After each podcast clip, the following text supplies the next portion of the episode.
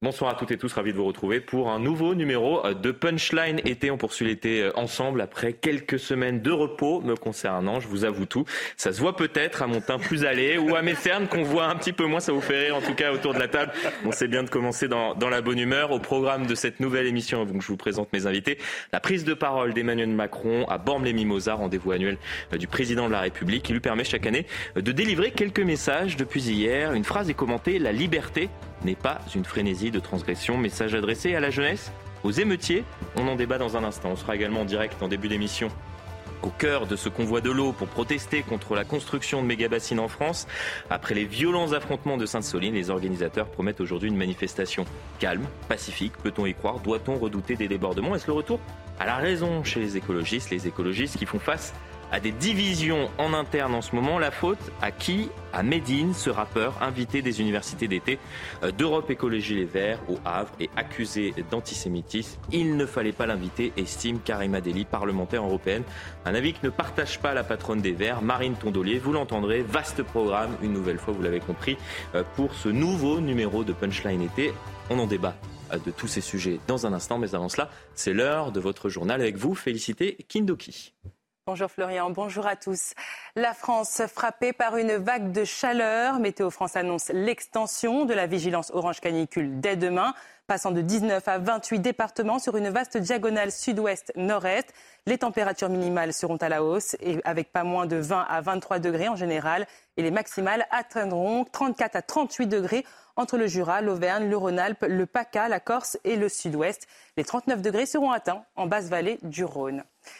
Retour sur l'affaire du mineur passé à tabac après l'agression sexuelle sur une fillette de 6 ans pendant son sommeil. Les faits s'étaient déroulés dans le cadre d'une tentative de cambriolage au domicile des parents. Le mineur de 17 ans a été condamné hier à 18 mois de prison ferme par le tribunal pour enfants de Roanne. Le père de la victime, parti en expédition punitive à coups de bâton et de câbles électriques, avait été condamné en mars à 8 mois de prison avec sursis. Enfin, au cœur de l'actualité internationale, ce feu de forêt qui continue de progresser dans l'archipel espagnol des Canaries. Jusqu'ici, 4000 hectares de l'île de Tenerife sont réduits en cendres. Et après 48 heures, l'incendie commence à peine à se normaliser. Environ 3000 personnes ont été évacuées et près de 4000 sont confinées. 250 pompiers, 16 aéronefs, mais aussi plus de 200 membres de l'unité militaire spéciale sont mobilisés à vous féliciter. On vous retrouve d'ici une heure pour un nouveau point sur l'actualité. Quant à moi, j'accueille autour de cette table Neyman Fadel, essayiste. Euh, bonsoir à vous, vous allez bien? Oui, très bien. Tout va bien, avec le sourire. Sabrina Mechber, essayiste, bonsoir également, avec le sourire. Et Philippe David, j'espère un sourire de votre part, toujours animateur chez euh, Sud Radio. On a énormément de, sujets à traiter euh, ce soir, comme d'habitude.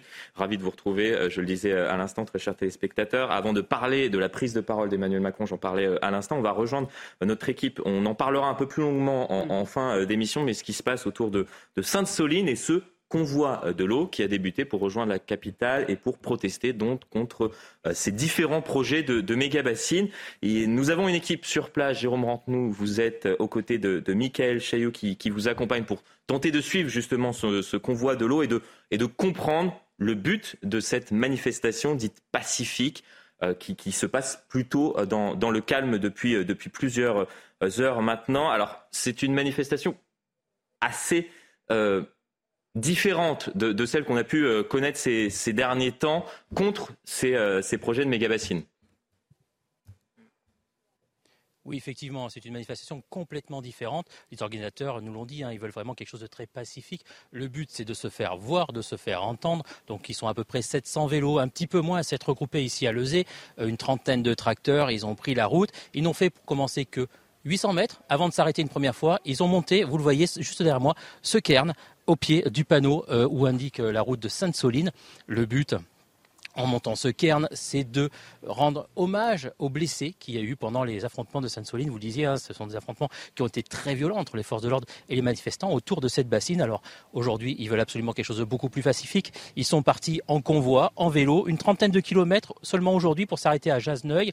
Le but pour eux, c'est de se faire entendre. Ils veulent absolument un moratoire sur ces bassines. Ils veulent la fin de la construction, la fin des financements aussi de ces bassines. Ils vont essayer de monter jusqu'à Paris, peut-être pour atteindre Paris le 26 ou le 27 août. En tout cas, ils espèrent être le 25 août à Orléans devant l'agence de l'eau pour se faire entendre, peut-être être reçus là-bas. Il n'y a aucun euh, ils n'en sont pas sûrs du tout. Hein. Ils espèrent juste être entendus, être reçus, mais ce n'est pas sûr. Par contre, ils vont continuer à se développer, à déplacer en vélo tous les jours, étape par étape, par masse, comme ça. Euh, là, ils sont partis. On les a laissés euh, prendre de l'avance hein, pour pouvoir rester ici. Mais je vous assure, 600 vélos sur la route, c'est assez impressionnant. Oui, on imagine, on a vu euh, quelques images pendant que, que vous commentiez ce qui se passait euh, effectivement euh, du côté de, de, de Sainte-Soline. Alors ils ont pris la route aujourd'hui. Merci beaucoup à vous. Je remercie également Michael Chailloux, bien évidemment, qui, qui vous accompagne et avec qui vous allez suivre. Et nous allons suivre également ces prochains jours ce qui se passe autour de ce convoi de l'eau, puisqu'ils ont pour projet de passer par Orléans, puis d'arriver à Paris avec potentiellement une, une manifestation dans la capitale la semaine euh, prochaine, euh, avec cet espoir, c'est ce que nous a expliqué alors que vous voyez le, trajet euh, de ces différents collectifs d'être reçus potentiellement par un des membres du gouvernement. On verra si ça sera le cas ou non d'ici la semaine prochaine. On débattra assez longuement de, ce sujet. Ça va être extrêmement intéressant un peu plus tard dans l'émission. Aux alentours de 18h30, le rendez-vous est pris avec vous qui, nous écoutez. On entendra plusieurs porte-paroles qui justifieront donc leur, leur action et qui feront un parallèle entre cette action qui est beaucoup plus pacifique, beaucoup mm. moins violente, et ce qui s'était passé bien évidemment mm. à Sainte-Soline. On reverra euh, les images, ces manifestations ultra violentes avec ces, ces affrontements entre la police et certains manifestants. Alors, je souhaitais débuter cette émission parce que je ne sais pas si vous avez compris ou non ce qu'a voulu dire hier le président de la République. Vous soufflez tous un peu autour de la table. Ne vous inquiétez pas. Ne vous inquiétez pas, on va pouvoir être éclairé par Ludovic Mendes, député de Moselle. Il est connecté, me dit-on, en régime. Merci euh, Martin, avec qui je, travaille, avec qui j'ai préparé cette émission, je le précise. On est avec vous, Ludovic Mendes. Alors, on va écouter le président de la République qui s'est exprimé hier. C'est le rendez-vous euh, annuel à Bormes-les-Mimosas.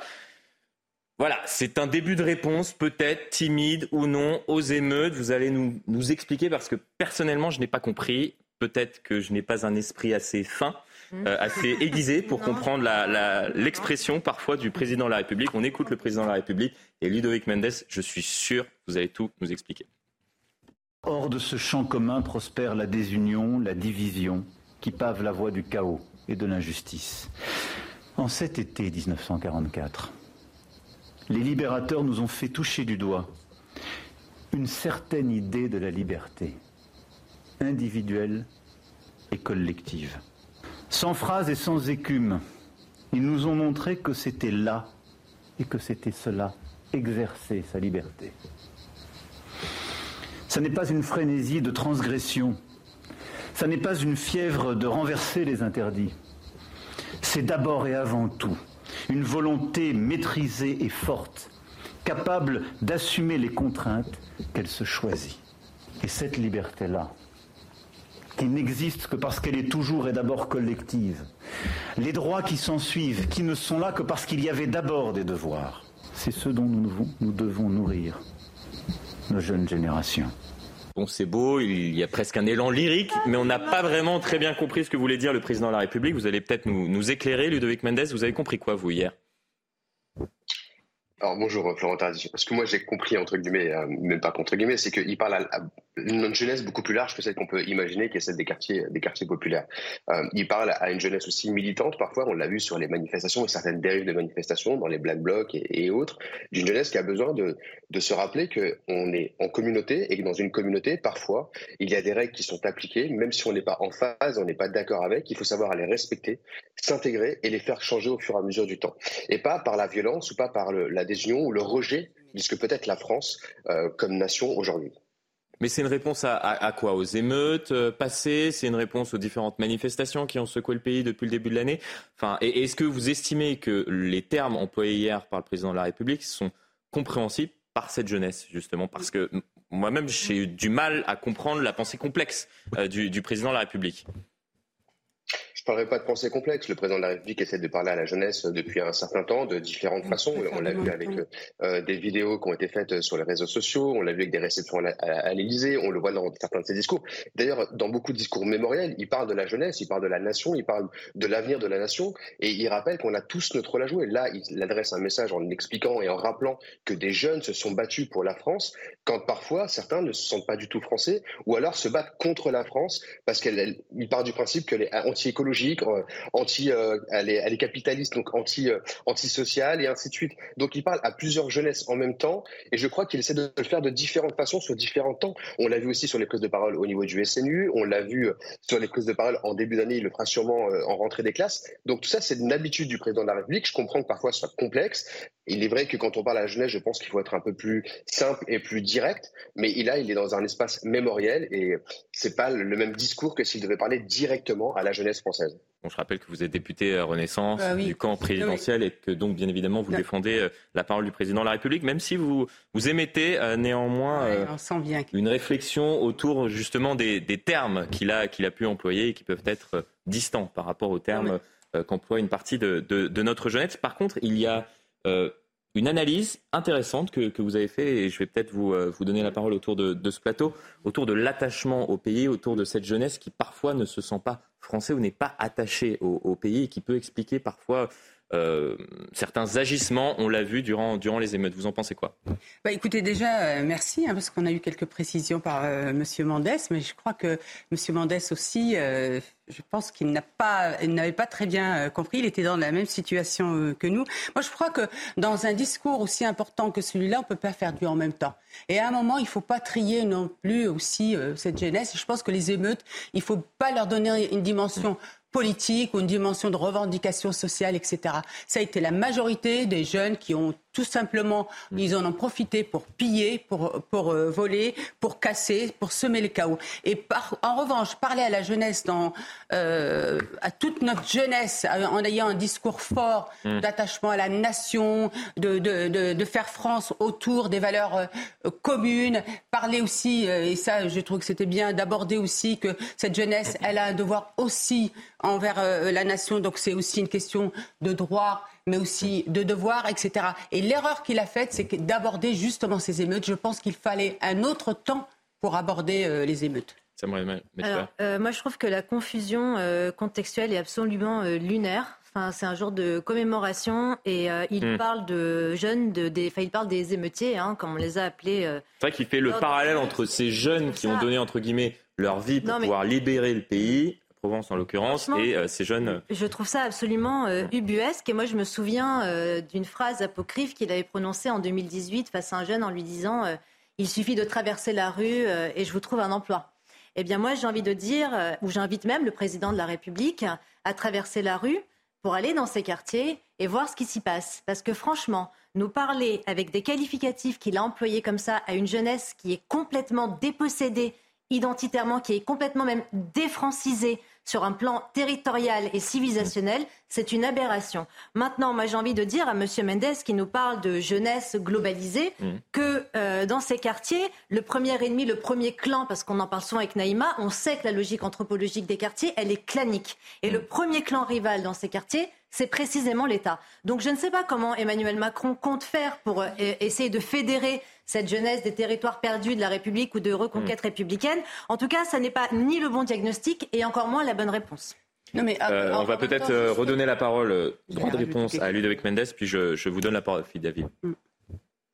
Je, crois qu'il n'y a pas qu'une vision. On peut mm. partager plein, plein de choses. Vous parlez des, banlieues, des quartiers populaires. J'y ai grandi quand vous parlez de, de problèmes claniques. C'est pas que l'État. Le premier, c'est le premier quartier d'à côté qui est le, le premier clan qu'il faut combattre. La réalité, c'est que quand on a des jeunes aussi euh, issus euh, de classes supérieures qui habitent dans les centres-villes et les métropoles qui vont manifester contre la police, ils manifestent indirectement contre la nation et contre l'État. Il n'y a plus de droits et de devoirs à ce moment-là. Quand on a des jeunes qui vont dans des manifestations pour tout casser, c'est la même chose. Et ils ne sont pas que des jeunes issus de quartiers populaires. On l'a vu à Sainte-Soline aussi. Je suis vice-président de la commission d'enquête sur les dérives des manifestations. Et tout ça, on l'a vu partout. Voilà, on a des problèmes, oui, dans nos quartiers. Vous avez raison. On a des jeunes de quartier qui se sentent pas français, qui se sentent même rejetés par la nation de leurs parents et qui ont du mal à trouver leur place. Il faut les accompagner, certes. Il faut avoir une réponse ferme aussi, mais il faut qu'on puisse apporter une réponse sociale. Dans certains de ces quartiers-là, en France, aujourd'hui, on a des territoires qui sont dans des états pitoyable. Il faut savoir le dire, l'accepter. On se bat pour essayer d'avancer, mais on doit le faire avec les élus locaux. Mais on a aussi une jeunesse aujourd'hui qui n'est pas paupérisée, qui n'est pas issue de quartiers populaires, qui n'est pas issue de, de niveaux sociaux très faibles et qui, dans les manifestations, sont en pleine dérive aussi. Et donc, il parle en même temps cette jeunesse-là. Et il a raison quand il dit que toute la jeunesse doit prendre sa part de responsabilité parce qu'aujourd'hui, on a besoin que tout le monde se regarde un peu dans le miroir et se demande pourquoi il se bat contre son propre pays qui lui donne tout ce qu'il peut lui donner. Ah, mais ça, je suis d'accord avec vous, monsieur le député. Si vous parlez de gratitude vernaculaire, je suis entièrement d'accord. Lorsque vous parlez de ces jeunes ou de ces gens qui ont grandi dans les quartiers et qui ont fait justement euh, des études supérieures grâce à l'ascenseur républicain, la première chose que font ces gens-là dans les quartiers, monsieur, c'est qu'ils les quittent précisément parce que c'est invivable, c'est insupportable. Rendez-vous compte, monsieur le député que lorsque le président de la République est allé à Marseille, il a été interpellé par une dame, une maman, qui lui a dit que sa peur première était que son fils ne se prenne pas de balles. Vous voyez l'état dans lequel justement ces jeunes, enfin l'état des quartiers dans lesquels les parents vivent et les enfants vivent, et qui sont les premières victimes justement de cette voyoucratie minoritaire, mais qui euh, casse tout sur son passage et qui euh, en profite de surcroît pour insulter l'État à travers toutes les fracasseries. Mais lorsque Emmanuel Macron parle à ces jeunes ou aux jeunes en général, il ne, il ne fait pas de différenciation. C'est précisément ça le problème. C'est qu'on ne s'adresse pas aux émeutiers comme on s'adresse au reste de la jeunesse. Parce que les émeutiers ont pour haine première notre pays. Vous comprenez? Ils ne font pas partie intégrante de la communauté nationale. Ils ne s'y prêtent même pas, en réalité. Mais, moi, je, je, vais juste rajouter une chose, monsieur le, monsieur le, député. En fait, euh, je, je crois vraiment qu'il il aurait fallu deux temps. Et encore une fois, comme vous l'avez dit, euh, Florian, il aurait fallu un temps autour de ce devoir de mémoire, autour des libérateurs, des résistants, etc., où du coup on s'adresse à toute la jeunesse. Et dans toute la jeunesse, je dis toute la jeunesse de notre pays. Hein. Je ne fais pas le tri entre la jeunesse quartier et hors quartier, parce que je pense que la jeunesse des quartiers, elle a aussi envie euh, mm. d'entendre, de faire euh, qu'elle est partie intégrante de, de, ce, de ce pays. Et un autre temps où justement on parle euh, des émeutes, on parle aux parents, on parle des devoirs, euh, mm. etc. C'est vrai qu'on a l'impression de, mélanger quasiment toutes les thématiques et de finalement n'apporter aucune réponse bah qui est euh, noyée dans, dans un agglomérat de, de termes qui parfois sont incompréhensibles. Déjà, une chose qui m'a rassuré, mon cher Florian Tardif, c'est qu'un esprit aussi éveillé que le vôtre, qui revient de quelques jours de vacances et qui avait donc les neurones en plein état de fonctionnement, n'a pas compris ce qu'a dit le J'ai bien fait, j'ai bien fait de venir. J'ai bien fait de vous inviter. Revenant de vacances aussi, je me disais peut-être que je ne me suis pas assez reposé, je n'ai rien compris non plus. Donc ça a plutôt eu tendance à me rassurer. Ça fait toujours du bien de se rassurer. Il faut, comme dirait l'expression un peu triviale, ça ne mange pas de pain.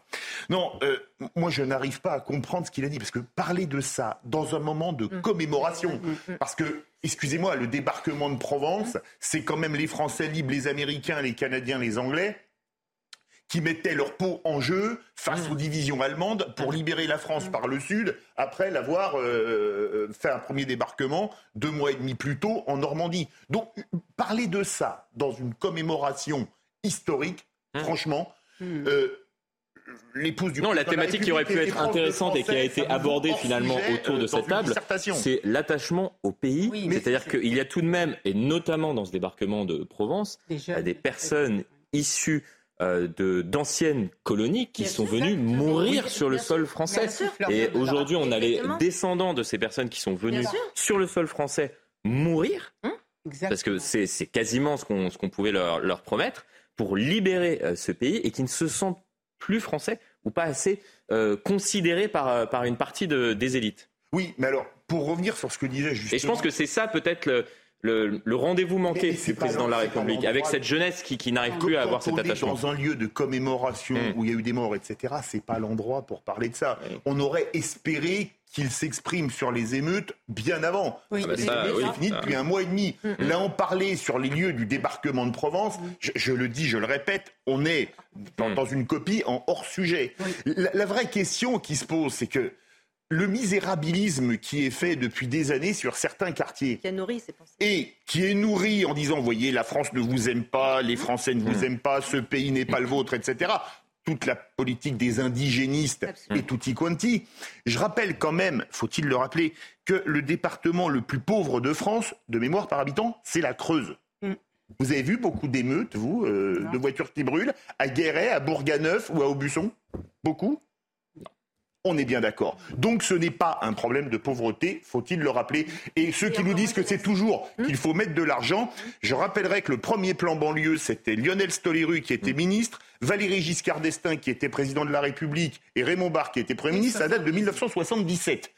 Mais j'ai l'impression que c'est... Le plan, c'est 78. 77, l'ensemble 77. Stoléru. Premier plan. Lionel Stoléru. Et euh, excusez-moi, ça fait 45 ans et j'ai l'impression que c'est comme les gosses plans à l'époque soviétique. Ça ne marche jamais, mais comme ça marche jamais, faut continuer. Il faudra peut-être se poser les questions autrement, je crois. On va continuer euh, justement à aborder euh, ces émeutes, à continuer de faire le, bilan plus d'un mois après ce qui s'est passé malheureusement dans, notre pays. C'était fin juin, début juillet. Peut-être une, une, question, une toute dernière à vous avant que nous voyons ce reportage qui a été réalisé à Montargis, où notamment il y a cette pharmacie qui a été euh, incendiée. Vous allez voir, les images sont terribles, il ne reste plus rien. Euh, et, la ville est quasiment défigurée, euh, si je puis dire. On verra ce reportage réalisé par nos équipes dans, un instant. Mais avant, avant cela, le, mot de la fin pour vous, Ludovic Mendes. il y a peu, le président de la République expliquait concernant ces émeutes, pour poursuivre la discussion, que la réponse à apporter était immense. Quand est-ce qu'on va avoir une réponse claire simple du président de la République? Comme il l'a dit, elle est immense, donc c'est assez compliqué de faire simple et clair. Euh, vous parliez tout à l'heure de, la, Dame de Marseille. On peut prendre l'exemple de François Hollande dans les quartiers qui ont la même chose. On peut reprendre l'histoire du Karcher de Nicolas Sarkozy. J'ai l'impression qu'on fait des plans banlieue en permanence, alors que il faudrait peut-être détruire une partie de ces quartiers pour les reconstruire et les repenser. Le problème, c'est qu'on a des décisions politiques qui ont été prises sans analyse sociologique, sans analyse euh, géographique, et on se retrouve dans des endroits qui sont compliqués. Vous parliez de la Creuse, monsieur. La Creuse, c'est 100 000 habitants. Certains quartiers, c'est 100 000 habitants paupérisés et en difficulté. Et comme vous le dites depuis tout à l'heure, et c'est ce qui nous chagrine tous, c'est que c'est à chaque fois une minorité qui impose sa loi à une majorité. Je vous l'ai dit tout à l'heure, j'ai grandi même dans un quartier populaire, j'y suis assez souvent pour rencontrer des personnes, et on entend toujours le même discours, c'est une réalité parce qu'une minorité fait la loi. On sait que les agents de police sont de plus en plus présents sur le terrain, mais ça ne règle pas tous les problèmes. Il faut qu'on apporte des réponses complémentaires. Et oui, il faut qu'on arrête le discours de victimisation et de misérabilisme pardon, dans ces quartiers, parce qu'on a des pépites, on a des jeunes qui veulent réussir, qui font des études et qui parfois n'ont pas la possibilité aussi de trouver des emplois. C'est une réalité. Il faut qu'on lutte mieux contre les discriminations sociales. Mais en complément, il faut qu'on rappelle que chacun a sa place en France et qu'on est français à part entière. Je pense qu'une partie de la gauche se trompe quand elle veut diviser ces jeunes et les sortir du carcan républicain en leur donnant une valeur supérieure à ce qu'ils ne sont, parce qu'ils sont français à part entière et ils ne sont pas des sur-français par rapport aux autres. Et une partie de l'extrême droite qui les rejette en les montrant tout le temps des doigts et qui, leur font comprendre qu'ils ne sont pas français. Je pense que le vrai discours, c'est la nuance, c'est d'accepter les droits et les devoirs, de reconnaître que l'État a failli parfois, mais que certains d'entre eux font en sorte que tout faillit parce qu'on empêche l'État de faire appliquer ses politiques correctement sur ces territoires-là. Et certains élus locaux doivent taper du poing sur la table. Merci beaucoup. On aura très certainement l'occasion euh, d'en reparler, je pense, quant à la réponse à apporter. On attend cette réponse donc du président de la République qui ne sera ni euh, simple, ni, euh, ni en tout cas, elle devrait être complexe visiblement, elle devrait être multiple. voilà, j'avais du mal à, tenter de, résumer ce qu'on venait de dire en utilisant, en utilisant des, mots peut-être plus simples et plus, plus clairs que ceux utilisés hier par, par le président de la République. On va vous montrer dans un instant et on sera également avec euh, le président de la Fédération des associations commerçants et artisans parisiens afin de, voir justement la lente reconstruction euh, de certains euh, commerces et dans quel état d'esprit sont certains commerçants après, ces nuits d'émeutes. Mais avant cela, je souhaitais vous, vous montrer ce qui se passe aujourd'hui à Montargis. Montargis qui est une ville quasiment défigurée après ce qui s'était passé donc il y a un peu plus d'un mois durant, durant ces émeutes. Et moi, ce qui m'a marqué, c'est surtout cette, cette pharmacie, entre autres, qui a été incendiée. Vous allez voir, le, terrain est totalement vide aujourd'hui, puisqu'il n'existe plus aucun bâtiment euh, sur, euh, sur le terrain donc, euh, où, était, où était cette pharmacie? Regardez ce, ce reportage de nos équipes Florian Doré, Olivier Gangloff et Sarah Varny. Dans les rues du centre-ville, les stigmates des émeutes sont encore visibles. Une image de Montargis saccagée qui marque les habitants. Et ça fait mal au cœur. C'est une tristesse. Ça reste triste hein, malgré tout, parce que Montargis, ça reste un petit centre-ville, donc c'est vrai que ça, ça pollue un petit peu rapidement euh, la ville. On est encore dans la blessure. C'est pas prêt de cicatriser. Hein. Ici, une voiture bélier a totalement éventré ce commerce. Cette coiffeuse continue malgré tout de travailler de l'autre côté de ces palissades en bois.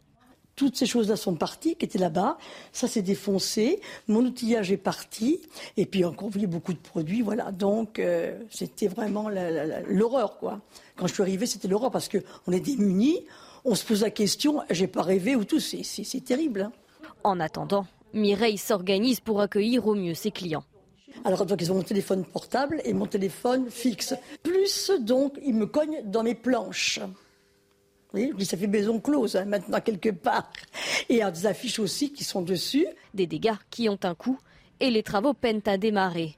Après le vote dans l'urgence du projet de loi reconstruction à l'Assemblée nationale, la ville de Montargis attend toujours. Concrètement, nous n'avons pas encore euh, eu les effets bénéfiques euh, des aides qui pourraient nous, nous, apporter, notamment euh, par le gouvernement, par les, par les services euh, de l'État. Selon la ville, le coût des dégâts se compte en millions d'euros. Bon, on va marquer une très courte coupure pub et on sera dans un instant avec Thierry Véron, je le disais, président de la Fédération des associations commerçants et artisans parisiens. Alors il y a de nombreux commerçants qui ont été euh, touchés. On fera le point euh, avec vous, notamment concernant les plus petits euh, commerçants qui sont plus à la peine que, que les grandes chaînes qui, eux, ont des avocats, des juristes. C'est ce que vous nous avez expliqué, en tout cas, avant et dans la préparation de, de, cette émission, avant que Punchline ne débute. On vous retrouvera dans un instant et on débattra justement de cette lente reconstruction, de la réponse peut-être à apporter. Le président de la République nous, nous promettait l'ordre, l'ordre et l'ordre. Visiblement, aujourd'hui, il préfère une réponse qui qui soit non pas uniquement euh, sécuritaire. Est-ce qu'il faut une réponse sécuritaire, sociale ou autre? On en débat dans un instant, à tout de suite. De retour sur le plateau de Punchline était toujours un bonheur, un plaisir de passer cette fin d'après-midi, début de soirée. Ça dépend euh, des uns ou des autres en, votre compagnie. Nous sommes en direct avec Thierry Véron, président de la Fédération des associations commerçants et artisans parisiens.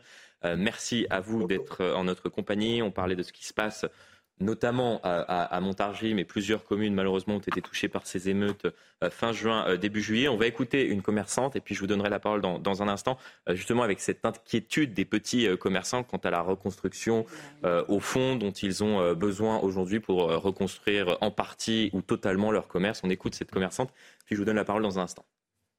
Ma vitrine a été brisée avec une voiture bélier. Donc quand je suis arrivée, eh bien c'était une catastrophe, euh, tout était renversé partout, euh, voler toutes mes, mes prothèses capillaires hein, que je venais de recevoir, voler des produits, voler mon outillage. Donc c'est inconcevable et quand vous arrivez chez vous, vous êtes complètement anéanti, quoi. Hein. Et voilà, il y a, cette lente reconstruction à la fois donc matérielle et puis il y a cette lente reconstruction euh, psychologique aussi pour pour des personnes. Il y a eu une, une autre euh, dirigeant d'un salon de coiffure qui était avec nous il y a, deux, trois semaines et qui, nous expliquait que, justement sur l'aspect psychologique de se dire que pendant 20 ans, elle, a mis de l'argent de côté pour pouvoir construire ce salon de coiffure qui marchait, etc., et qui a été totalement, euh, totalement saccagé. Ça a été euh, un drame terrible pour elle. Thierry Véron, je vais peut-être vous interroger premièrement sur, sur cet aspect psychologique. Quel est-il justement pour, peut-être plus ces petits euh, commerçants un mois et demi, euh, disons-le, après, ces émeutes? Bonjour tout d'abord. En fait, euh, ce qu'il faut dire aussi sur un plan psychologique, c'est que vous avez, on, a évalué avec au niveau du ministère de tutelle, à peu près 30% des commerçants qui ont été impactés, qui ont besoin, qui auraient besoin d'un support psychologique. Donc c'est quand même euh, très important. Ce qu'on entendait, ce que disait la commerçante euh, à, l'instant, euh, il y a des commerçants qui l'ont vécu à travers les images vidéo sur leur téléphone.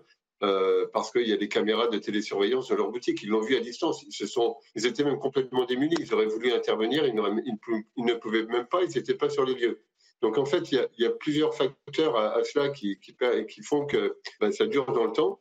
Euh, c'est l'importance des dégradations, euh, la gravité des, euh, des, dégradations. ensuite, et, tout ça, ça découle effectivement sur le, le, temps de réparation. Si vous avez une boutique qui est complètement saccagée, avec justement une vitrine qui a été défoncée par une voiture bélier, il faudra quand même un certain temps pour réparer. En plus, imaginez avec les, les chaleurs que, que, que l'on a, mmh. c'est quand même pas facile non plus ça peut être ralentir euh, effectivement euh, les différents travaux de, reconstruction.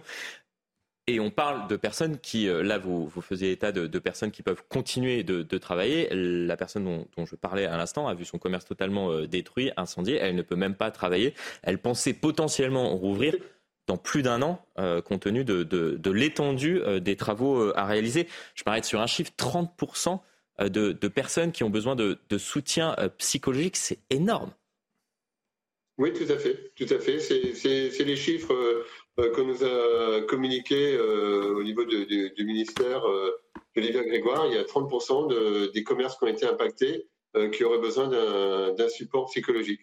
Alors, il existe actuellement dans, chaque département un conseiller départementaux pour lesquels les, commerçants peuvent aller chercher des, informations, que ce soit mmh. sur le plan assurance, chômage partiel, parce qu'en fait, il y a une partie qui reste à mmh. charge euh, il faut, faut, régler cela. Euh, la perte d'exploitation, parce qu'évidemment, si euh, vous avez plusieurs boutiques, vous pouvez encore vous rebondir sur les autres boutiques mm. qui, sont ouvertes. Mais si vous avez qu'une seule boutique, ben, vous, perdez complètement l'exploitation. Tout est à l'arrêt. Il n'y a, a, plus de rentrée d'argent. Donc, il y a, le personnel est au chômage. Et puis, l'entreprise a zéro rentrée. Donc, tout ça, c'est des, des, choses à prendre en considération. Et euh, c'est une situation qui est, qui est très difficile. Alors là, je pense qu'il y, y, a beaucoup de, de commerces qui ont, pu arriver à, mm. à, ouvrir, à réouvrir, euh, dans des conditions complètement différentes. Euh, J'ai eu l'occasion d'aller voir plusieurs boutiques. Vous avez, par exemple, mm. une petite supérette. Comme elle est dans une chaîne, euh, les réparations se sont engagées tout de suite. Donc, le magasin peut ouvrir très mm. rapidement. À côté de ça, euh, une, pharmacie où, euh, son assureur a dit ah ben oui, mais il faut voir avec euh, le, propriétaire des lieux, et puis sinon, ben, il faut voir avec le, le syndic de copropriété. Donc c'est la grosse panique à bord. Oui, c'est ça qui est douloureux. C'est à la fois tous ces commerçants qui ont vu, euh, pour euh, un certain nombre d'entre eux, euh, des pillages en direct sur leur téléphone portable, voire l'incendie de, leur commerce. Ensuite, il, il y a la bataille juridique, il y a la bataille avec potentiellement les, les enquêteurs, où il faut pousser pour que l'enquête progresse plus rapidement, pour ensuite pouvoir effectivement faire des démarches administratives auprès des assureurs puis engager des travaux. Enfin, on imagine ça soit euh, à quel point c'est compliqué pour, pour l'ensemble de, ces commerçants. On les, on les salue. Oui, vous souhaitiez ajouter un mot? Si je peux me permettre, je voudrais ajouter quelque chose. C'est qu'en fait, on s'est rendu compte, et on l'a vu à travers les caméras de vidéo, c'est que vous avez certains commerçants qui ont reconnu certains clients. Et ça, c'est encore plus dramatique, encore plus euh, difficile et délicat euh, quand on voit ses propres clients habituels qui viennent dans, dans, dans notre boutique euh, pillé. Euh, en fait, les, enfants sont allés ouvrir les portes, casser pour ouvrir les portes, et après, euh, les mères et les pères de famille sont arrivés avec les sacs pour, pour dévaliser le magasin. Et ça, je pense que c'est une situation qui est quand même dramatique et le pire de tout. Je ne sais même pas quoi répondre. C'est vrai que ça, ça nous afflige, on va dire, autour de, autour de ce plateau. C'est vrai qu'on se met à la place de, de ces commerçants qui ont mis leur vie, entre guillemets, pour, pour ériger parfois leur, euh, leur commerce euh, et qui aujourd'hui euh, sont, sont, sont, pillés par, par parfois les, les acheteurs d'hier qui sont les, les pilleurs d'aujourd'hui. Enfin, c'est, c'est affligeant, je ne sais même pas quoi, quoi ajouter. Il disait en famille. Il disait que c'est un pillage et c'est vrai, hein, malheureusement. Et finalement, tout, tout est libre, puisqu'on parlait tout à l'heure de cet attachement au pays, peut-être de ce respect aussi des uns envers les autres. On, abordera peut-être la, question de la, canicule tout à l'heure, où il y a ce message du président de la République euh, prenez soin les uns des autres. On a envie de dire ça devrait être le message qu'on devrait délivrer quotidiennement pour, pour l'ensemble des thématiques que, nous abordons aujourd'hui. Enfin, si on faisait attention, ne serait-ce qu'un tout petit peu, un minimum, aux personnes qui, nous entourent, qu'on ait un tout petit peu de respect pour ces dernières. Enfin, je, vraiment, je me mets ce soir à la place de ces commerçants qui ont vu leur commerce pillé par des acheteurs d'hier en famille. Enfin, c'est Bref, Philippe David. Oui, alors, je regardais tout à l'heure sur CNews, il y avait une commerçante de prêt-à-porter à Montargis, justement, mm. qui, elle, avait euh, un trou de trésorerie de 18 000 euros. 18 000 euros pour une petite une TPE, c'est vraiment très dur à remonter. Il faut ajouter quand même une chose. On voyait cette coiffeuse. Euh, je ne suis pas un expert en coiffeur, hein, vous avez compris pourquoi, mais les entreprises, cette coiffeuse, elle va se faire rembourser, je ne sais pas comment ça s'appelle, les casques là où les femmes font les mises en pli, peu importe, ah mais euh, elle doit les racheter neufs alors que les assurances vont lui dire, comme quand vous avez un accident de voiture avec une voiture qui a 7 ans, monsieur, votre voiture, euh, elle valait 50 000 euros, mmh. à 7 ans, elle vaut 3 000 euros, tenez, voilà un chèque, au revoir, et rachetez-vous une voiture avec ça. Donc il y a également cette perte. Beaucoup de commerçants, et on oublie de le rappeler, ont aujourd'hui des difficultés à rembourser les PGE mmh. les prêts garantis par l'emploi. Je rappelle encore une fois que ces petits entrepreneurs qui sont le tissu économique de la France, ils n'ont pas droit aux assurances chômage. Mmh. Comment est-ce que ça va se passer si on vous dit, bah, écoutez, pour réparer, il y a un an de travaux, pendant un an, vous n'avez plus de salaire, vous n'avez plus de chômage, mais vous continuez, vous devez continuer à rembourser les crédits à la banque parce que vous avez pris des crédits pour faire des travaux, pour racheter l'entreprise comme vous l'avez racheté, etc. Il faut payer les frais d'avocat mmh. qui coûtent c'est pas c'est pas la profession la moins chère qui existe, les avocats. Et je comprends tout à fait. C'est un, métier hautement qualifié. donc moi j'ai vraiment mal au cœur pour ces gens-là. Et je pense qu'il y a quand même une chose qui serait impérative à faire en France, et je vous le dis franchement. Ce serait de créer, alors on a été quand même assez large, on a créé des ministères de tout et n'importe quoi, on avait même fait un ministère du temps libre il y a 42 ans, euh, rappelez-vous quand la gauche était arrivée au pouvoir en 81, comme si on demandait à l'État de choisir à organiser notre temps libre. Moi je voudrais qu'on crée un ministère ou un secrétariat d'État aux victimes. Mm, c'est oui. une idée. Mais il existait, hein, je crois. Et puis, euh, eh ben non, il n'existe plus. Non, hein. il n'existe plus. Mais je ne suis pas certain qu'il ait existé. Euh, Et moi, je pense que qui, qui concernerait toutes les il y en a eu un euh, qui concernait euh, les victimes, victimes d'attentats. Oui, c'était uniquement, Juliette Méadel. C'était uniquement les victimes d'attentats. Exactement, c'était Juliette Méadel. Mais moi, je crois qu'il faudrait faire un secrétariat ou un ministre délégué aux victimes qui serait rattaché au garde des Sceaux pour qu'enfin dans ce pays on entende les voix des victimes, que ce soit des victimes de violences urbaines, de pillages ou les victimes de meurtres, de crimes. Et malheureusement, il y en a beaucoup trop en France ces derniers mois. Peut-être aussi s'attaquer euh, aux harceleurs ou à ceux qui commettent ces émeutes euh, avant de effectivement aider les, victimes, puisque c'est peut-être le cœur euh, du, du, problème. Et vous avez raison, c'est en tout cas une idée qu'on soulève aujourd'hui. Non, mais moi, c'est pour ça que je, regrette en fait le discours du président de la République qui a été fait de cette façon, parce que je crois que je me demande s'il a pris vraiment conscience de ce qui s'est passé dans le pays. C'était une guérilla urbaine, c'était terrible ce à, quoi on a été euh, euh, confronté. Il y a eu le, pillage, que ce soit de biens publics, on a eu quand même des centres sociaux, des médiathèques, des écoles, et puis le, mm. de biens d'autrui, de gens qui effectivement, euh, ils avaient le, fruit de leur labeur. Mm. C'est extrêmement et moi, j'ai entendu tout à l'heure une blessure. J'ai entendu aussi le mot douloureux. Je crois qu'il y a une blessure.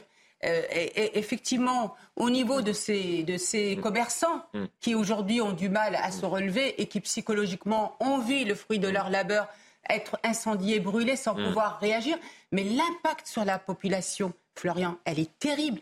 Moi, j'ai rencontré des personnes qui, en fait, les gens sont choqués, ont été tétanisés par ce qui s'est passé. On n'a jamais vu ça, même en 2015 en fait. Mm. En 2015, ce qui s'est passé, ça a été localisé dans les quartiers mm. et pas dans, dans les centres-villes. Et on s'est pas trop attaqué, j'allais dire, au bien public comme les commissariats. Mmh. J'ai quand même attaqué à des commissariats. avec des, parents qui. Euh, qui euh, et, et, je peux l'attester euh, durant, durant mes, mes quelques jours de, congé, où effectivement on, on, a discuté, échangé, y compris avec une partie de ma famille, où des parents ont, ont peur pour, pour leurs enfants dans ce contexte insécuritaire. Exactement. Et je voudrais On va peut-être remercier euh, Thierry Véron, euh, euh, grâce à qui nous avons pu effectivement échanger assez longuement sur cet aspect psychologique qui est, qui est peut-être très important, sous-estimé aussi pour, pour, pour ces commerçants et qu'on a malheureusement assez peu abordé. C'est pour cela que, que c'était important, je pense, pour, pour moi ce soir d'aborder cet aspect-là. Et l'occasion m'est donnée parce que le, le président de l'association des commerçants, c'est ça? Euh, euh, à parler des, familles. L'occasion m'est donnée de dire qu'aujourd'hui, on, effectivement, on a arrêté beaucoup d'émeutiers, notamment euh, hmm. des, mineurs, et qui ont certains... C'est 4000 interpellations, 2107 majeurs jugés, c'est 94% de condamnés par les tribunaux et 1239 condamnés à de la prison, 62% ont été coupés à des peines fermes. Mais qu'en est-il des familles qui ont commis des pillages ensemble? On a des familles qui ont commis des pillages avec leurs enfants. Des personnes qui ont pris leur voiture et qui ont été pillées des centres Leclerc, des bricots. Euh, euh, comment on appelle ça Les bricots. Euh, Bricomarché, enfin, les, les, magasins de bricolage. Les activités de bricolage, puisque là, il y a le roi Merlin, Brico Marchand, on va pas tout faire. Florian, je n'arrête mm. pas de dire qu'aujourd'hui, il faut absolument. Alors, il a parlé à un moment des droits et des devoirs. Mm.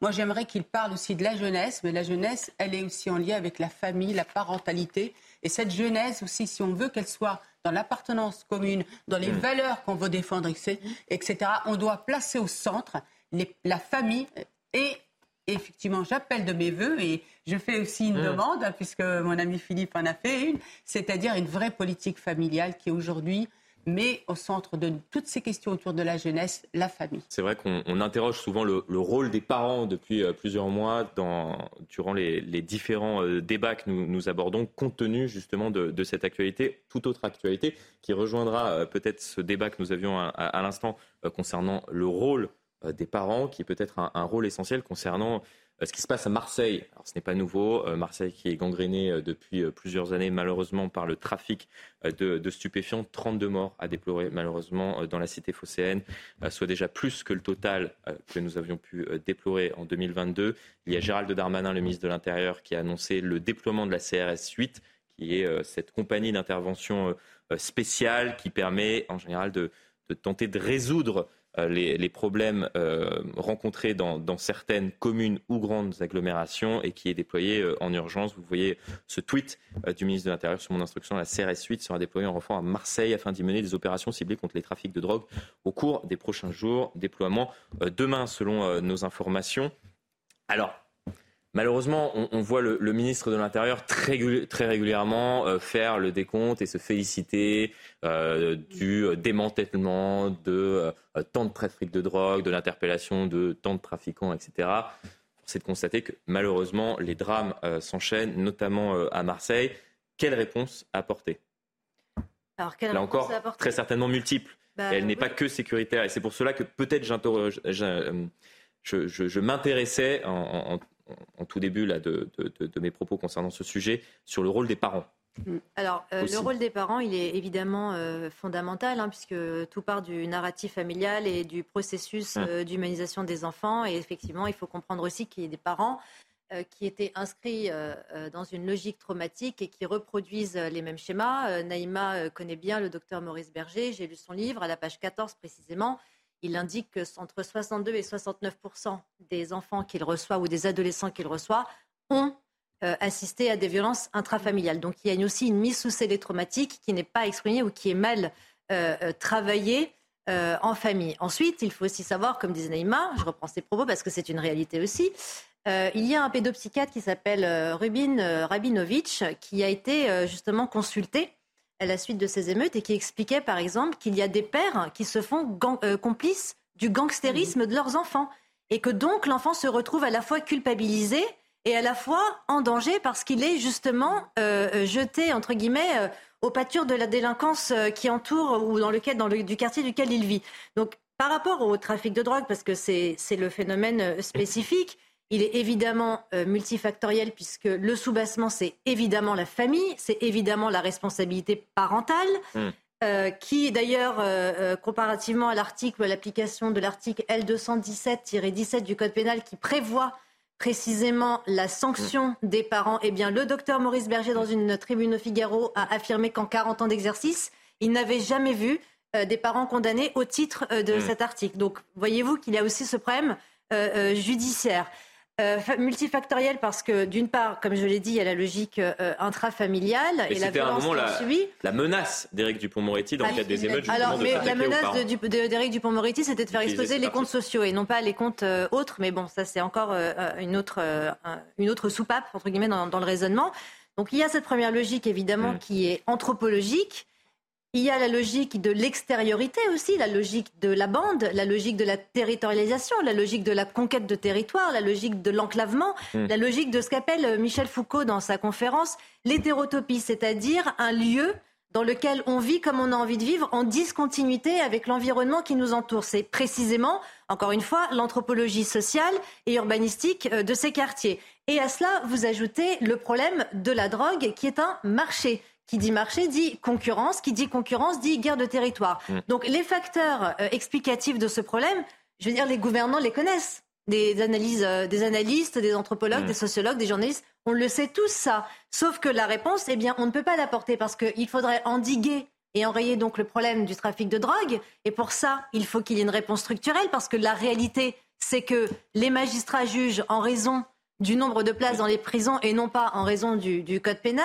et que Emmanuel Macron a promis il y a quelques années 15 000 places, de, places de prison, nous les attendons toujours tous, toujours pardon, mm. euh, à ce titre. Mm. Fresnes, par exemple, c'est plus de 140% de surpopulation carcérale.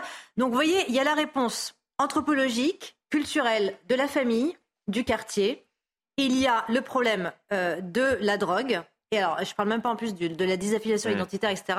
Et puis de la réponse, euh, la réponse pénale à apporter. Et je, pense que nous aurons euh, l'occasion euh, de poursuivre ce débat, notamment demain avec ce déploiement donc, de la CRS 8 à Marseille. Tout autre sujet important à l'approche de la rentrée, on en a parlé énormément malheureusement ces, ces derniers mois, c'est le thème du harcèlement scolaire. compte tenu du fait de ce qui s'est passé ces derniers mois, c'est trop nombreux enfants qui ont mis fin à leur jour dû au harcèlement euh, scolaire. Nous sommes en ligne avec euh, une jeune femme, Anne-Lise Débat, qui euh, a été harcelée au collège. Vous êtes créatrice du podcast Smile. Alors pourquoi on aborde cette thématique, non pas seulement à l'approche de la rentrée, mais plus globalement du harcèlement scolaire? Tout simplement parce que le ministre de l'Éducation nationale a pris un décret qui va permettre enfin, j'ai envie de dire, c'est peut-être ce que vous allez nous dire, de transférer non pas l'élève harcelé dans un autre établissement, mais l'élève harceleur. Tout à fait. Là, euh, grâce euh, au décret qui va être mis en place, les élèves qui sont à l'origine du harcèlement, c'est-à-dire les harceleurs, vont pouvoir être exclus des écoles à partir de l'école primaire, donc école primaire, collège et lycée. Donc c'est une bonne euh, mise à jour, on va dire, parce que jusqu'à présent, c'était toujours aux élèves harcelés de quitter l'établissement. Vous, qu'est-ce qui s'est passé dans, votre cas? J'espère que, la liaison sera, sera assez assez bonne pour poursuivre la, discussion. Qu'est-ce qui s'est passé vous concernant? Vous avez été harcelé euh, au collège concernant euh, vous ainsi que votre harceleur et euh, les changements qui auraient pu être opérés si ce décret avait été pris en amont il y a plusieurs années? Alors, je pense que si ce décret avait été pris plusieurs années en amont, il y aurait eu une grande différence pour ma situation parce que moi, ce qui m'est par rapport à ce qui m'est arrivé. Les personnes qui me harcelaient ont certes été exclues, sauf que moi, j'ai dû rester au sein de l'école. Et finalement, c'est moi qui ai dû partir parce que le harcèlement a continué. Donc, je pense que si euh, les harceleurs avaient été exclus ce qui a été le cas, mais pas pour toutes les personnes qui me harcelaient, ça aurait été bien. Mais au-delà de ça, l'exclusion ne, ne suffit pas parce qu'il faut également que les enfants, les élèves qui sont à l'origine du harcèlement et qui sont exclus soient suivis psychologiquement. Est-ce que euh, vous pensez justement que, ce décret, ces différentes mesures euh, vont permettre euh, de résoudre l'ensemble des problèmes ou vous estimez que, voilà, c'est une annonce heureuse puisque cela pourra résoudre peut-être un certain nombre de, situations, mais qu'il va falloir mettre des moyens conséquents justement peut-être pour suivre les élèves harceleurs, puisque la principale difficulté finalement, et vous y avez peut-être été confronté, c'est que le harcèlement ne s'arrête plus malheureusement aujourd'hui aux portes de l'école. Tout à fait, il y a encore le cyberharcèlement qui est très présent, surtout dans notre génération. Donc ça va être très compliqué, mais en fait, il faut mettre les moyens. Et au-delà des sanctions, en fait, il faut prévenir. C'est vraiment par là que commencent les choses. C'est pour ça que je pense que l'éducation nationale, donc M. Gabriel Attal, devrait mettre en place les, formations obligatoires pour le personnel scolaire, mais au-delà de ça, les interventions contre le harcèlement scolaire obligatoires dans tous les établissements scolaires euh, de France, parce que sans prévention, les, personnes qui harcèlent vont continuer de harceler, elles ne vont pas comprendre que leur comportement est problématique. Et au-delà de ça, les familles vont continuer à éduquer leurs enfants de la même manière, alors qu'il faut qu'il y ait vraiment une prise en charge. Ce décret-là, il va changer les choses dans un point de vue euh, psychologique, parce que là, la charge mentale ne va plus être, euh, entre guillemets, ne va plus peser sur les personnes qui sont victimes de harcèlement, mais plutôt sur les harceleurs. Mais au-delà de ça, le harcèlement va continuer. Donc c'est pour ça qu'il faut vraiment prendre en charge les harceleurs et mettre les moyens justement pour les suivre psychologiquement après avoir été exclus de l'école. Merci beaucoup. Restez bien avec nous. On, ouvre la discussion avec mes invités autour de, cette table. Il est vrai que l'importance de ce décret, c'est de déplacer, je pense que cela a été bien résumé euh, à l'instant par, par Anne-Lise de base, c'est que la charge mentale a été déplacée de l'élève harcelé à l'élève peut-être harceleur avec, euh, avec différentes conséquences pour, euh, pour ce dernier qui peuvent aller jusqu'à un changement d'établissement. C'est une bonne nouvelle, ça ne résoudra peut-être pas tout, mais en tout cas, il y a une, une prise de conscience, un éveil peut-être du côté du, du ministère de l'Éducation nationale. Oui, c'est enfin, c'est une bonne nouvelle, mais ça suffit pas parce qu'encore une fois, voilà, je, vais encore radoter avec euh, mon histoire euh, de parents, mais euh, mais tout est lié à la faute aux parents. Vous l'avez compris si vous nous suivez depuis cette émission. mais oui, malheureusement, ils se déchargent trop, trop souvent d'un certain nombre de responsabilités. Souvent, voilà, souvent les parents minimisent, c'est pas mon enfant, c'est l'autre enfant qui est harcelé, etc. Pour tous les parents, en général, les enfants, c'est des petits anges. Donc effectivement, aujourd'hui, il faut absolument que que les acteurs euh, éducatifs, hein, les enseignants, mm. euh, les surveillants, etc., les CPE, puissent aussi se saisir de cette question de la parentalité, puissent convoquer les parents dès le premier acte d'harcèlement et renvoyer à leurs parents aussi leurs responsabilités. Le problème, c'est que c'est, tout est lié en fait dans notre pays, c'est que il n'y a rien qui dissuade en fait. on ne risque pas. Et, c'est ça le problème, c'est qu'à un moment, si on dit aux parents, écoutez, votre enfant, s'il harcèle, s'il se comporte mal, vous serez poursuivi. Mmh. Et euh, euh, Sabrina a rappelé aussi que ça existe, la possibilité de poursuivre euh, les parents. Eh bien, faisons-le, parce que sinon, ça ne cessera pas. Et le problème aussi, c'est que cet enfant-là, cet élève qui sera déplacé, mmh. qui vous dit qu'il ne va pas recommettre les mêmes, euh, les mêmes euh, sur un autre élève qu'il va continuer. bien euh, sûr. Donc, si vous, par contre, s'il y a une épée Damoclès au-dessus de la tête des parents, je présage qu'à ce moment-là, ils feront attention au comportement de leur enfant. Mais ce serait quoi l'épée de Damoclès? Eh ben, justement, les, bah, la, sanction pénale pour les parents qui sont responsables de leurs enfants mineurs. Mais je crois que mmh. déjà bravo à Gabriel Attal, mmh. parce que mmh. c'est quand même une mesure forte d'entrée de jeu. Et je pense qu'il en a déjà fait plus en un mm. mois que son prédécesseur en plus d'un an, rue de Grenelle. Donc déjà, bravo. Euh, bah, c'est-à-dire qu'à maintes reprises, euh, son prédécesseur avait euh, justement expliqué qu'il faudrait faire évoluer euh, cette situation en permettant à ce que ce soit l'élève harceleur euh, qui, euh, qui quitte l'établissement et non l'élève harcelé, sauf que jamais il n'a pris Le problème, c'est pas de parler en politique, c'est d'agir. Bah, malheureusement. Sinon, ça, ça, ça s'arrêterait à des discours. Mais il y a quand même une chose très, très importante à voir. Est-ce que les établissements vont être prêts à accueillir un élève harceleur en leur sein, parce que vous savez comme moi que la France est le pays qui a l'inflation euh, législative la plus extraordinaire qui existe, mais le pays qui, qui applique le moins les lois. Donc, est-ce que moi j'ai peur qu'on ait une belle annonce. Vous avez mis le doigt sur le nœud du problème et effectivement, avec euh, euh, un résultat, voir la réaction des établissements qui vont devoir accueillir ces élèves harceleurs et, il me semble, et ils vont pas se battre pour les récupérer. Que, voilà que si un établissement décide de ne pas accueillir un élève harceleur, cela pourrait être compliqué. Alors, disons qu'il y a plusieurs euh, en fait, causes qu'on peut euh, euh, montrer. C'est-à-dire que la première, c'est le phénomène du bouc émissaire. Vous voyez, la philosophie de René Girard, c'est le premier soubassement du harcèlement scolaire. Mmh. Ensuite, vous avez le phénomène de meute qui est, comment dire, agrandi, exfolié par les réseaux sociaux qui constituent des avatars identitaires et donc des applaudimètres existentiels. Parce que c'est une forme et un résultat même de prestige social mm. que d'être le plus fort sur les réseaux sociaux. C'est ce qu'on appelle euh, créer le buzz et, ou générer le buzz. Et qui fait, qui fait plaisir aux, adolescents parce que c'est une période dans la construction identitaire où euh, le besoin d'appartenance est le plus prégnant. Mais une fois qu'on a dit ça et qu'on se rend compte, selon les chiffres du Sénat, qu'il y a à peu près entre 800 000 et 1 million d'enfants qui subissent euh, du harcèlement scolaire. C'est 10%, c'est énorme. Colossal. Alors là, ce n'est plus un phénomène d'exceptionnalité, là c'est une banalité.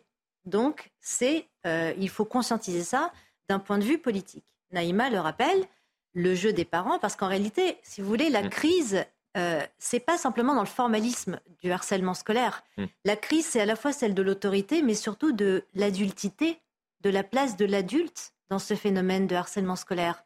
Entre les chefs d'établissement qui parfois tournent le dos à des enfants qui, en plus puisqu'ils vivent dans la peur, ils sont conditionnés par l'instinct de survie, font quand même l'effort de venir en parler. Et certains chefs d'établissement leur tournent le dos, certains professeurs leur tournent le dos. Je ne dis pas que tous, mais je dis que ça en fait partie. Mais qu'à la maison, les parents mm. laissent justement leurs enfants agir de la sorte, eh bien, vous vous retrouvez avec un phénomène aussi, les, les adultes ne sont pas capables de comprendre les besoins des enfants. Il n'y a plus de garde-fou ni à la barbarie, ni au sadisme en fait.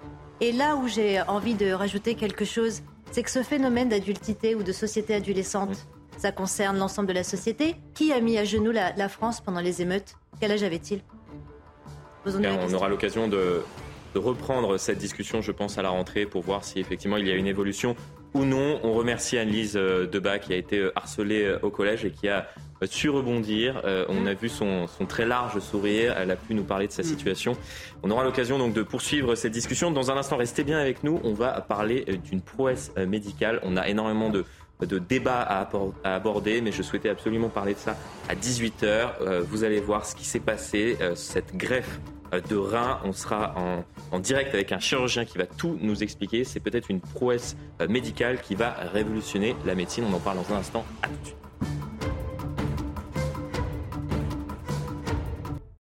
Bonsoir à toutes et tous, ravi de vous retrouver bien évidemment. Si vous nous rejoignez à l'instant euh, sur CNews, on poursuit les débats dans un instant avec mes invités. Mais avant cela, c'est l'heure du rappel des principales actualités de ce vendredi avec vous, Simon Guillain.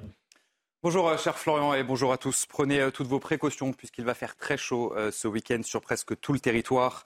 Une vigilance orange canicule étendue de 19 à 28 départements par Météo France pour la journée de demain.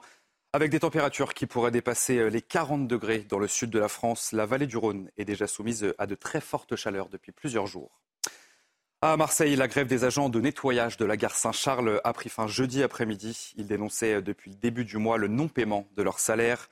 Entamée le 1er août, cette grève avait entraîné l'accumulation de déchets dans la gare Saint-Charles, l'une des plus grandes de France.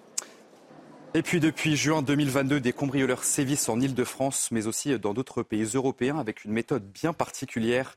Ils s'attaquent en fait aux serrures d'appartements avec des produits corrosifs. Et sachez que ce week-end, eh bien, de nouveaux faits ont été commis à Saint-Cloud dans les Hauts-de-Seine. La police a finalement réussi euh, à interpeller les malfaiteurs. Voilà pour euh, ce rappel de l'actualité à 18h sur, sur CNews. Vous retrouvez tout de suite Florian Tardif et ses invités pour la suite de Punchline.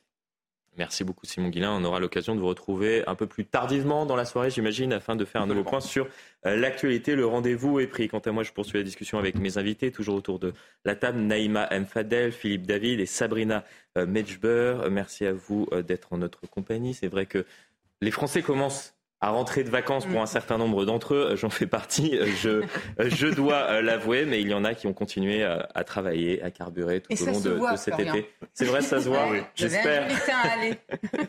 bon, euh, je vous avais promis, je suis désolé, il y a, il y a, il y a quelques minutes qu'on aborderait cette thématique, cette prouesse exceptionnelle euh, médicale d'une greffe de rein de porc génétiquement modifié qu'on a transplanté sur un humain et la greffe a pris. On aura l'occasion d'aborder cette discussion avec Guy André Pelou, chirurgien cardiovasculaire que nous tentons euh, de, joindre. Pour l'instant, nous avons des difficultés pour le contacter. C'est pour cela que nous allons euh, aborder un tout autre sujet avant de savoir ce qui s'est passé précisément avec lui autour de cette greffe de rein de porc qui potentiellement pourra permettre de soigner un bon nombre de malades. On verra ça dans un instant, mais avec vous, je voulais aborder, je ne sais pas ce que vous en pensez, l'Allemagne souhaite progressivement légaliser le cannabis encadré cette légalisation, euh, bien évidemment. On va écouter le ministre euh, de la Santé euh, allemand et on en débat dans, un instant. Est-ce qu'il faut faire la même chose ou non en France? On a régulièrement le débat autour de, des différents candidats de la présidentielle de, 2022. Il y a eu différentes propositions avec beaucoup Beaucoup de propositions, quatre candidats pour légaliser, j'ai noté ça, quatre pour plus de sanctions, deux pour avoir un débat ouvert, un pour un statu quo et un autre pour dépénaliser totalement le, le cannabis, bon, c'est un vieux serpent de mer. On aborde la discussion euh, dans un instant avec mes invités, mais avant cela, écoutez justement le ministre de la Santé allemand. Il s'agit d'un tournant dans la politique en matière de drogue. Nous décriminalisons, mais nous le faisons d'une manière qui n'autorise que la culture privée. Il sera possible à partir de 18 ans d'acheter et de posséder jusqu'à 25 grammes de cannabis. Ähm, La consommation de cannabis devra se faire à l'extérieur de ces clubs et sera interdite à moins de 200 mètres des écoles, aires de jeux, terrains de sport et associations pour les jeunes.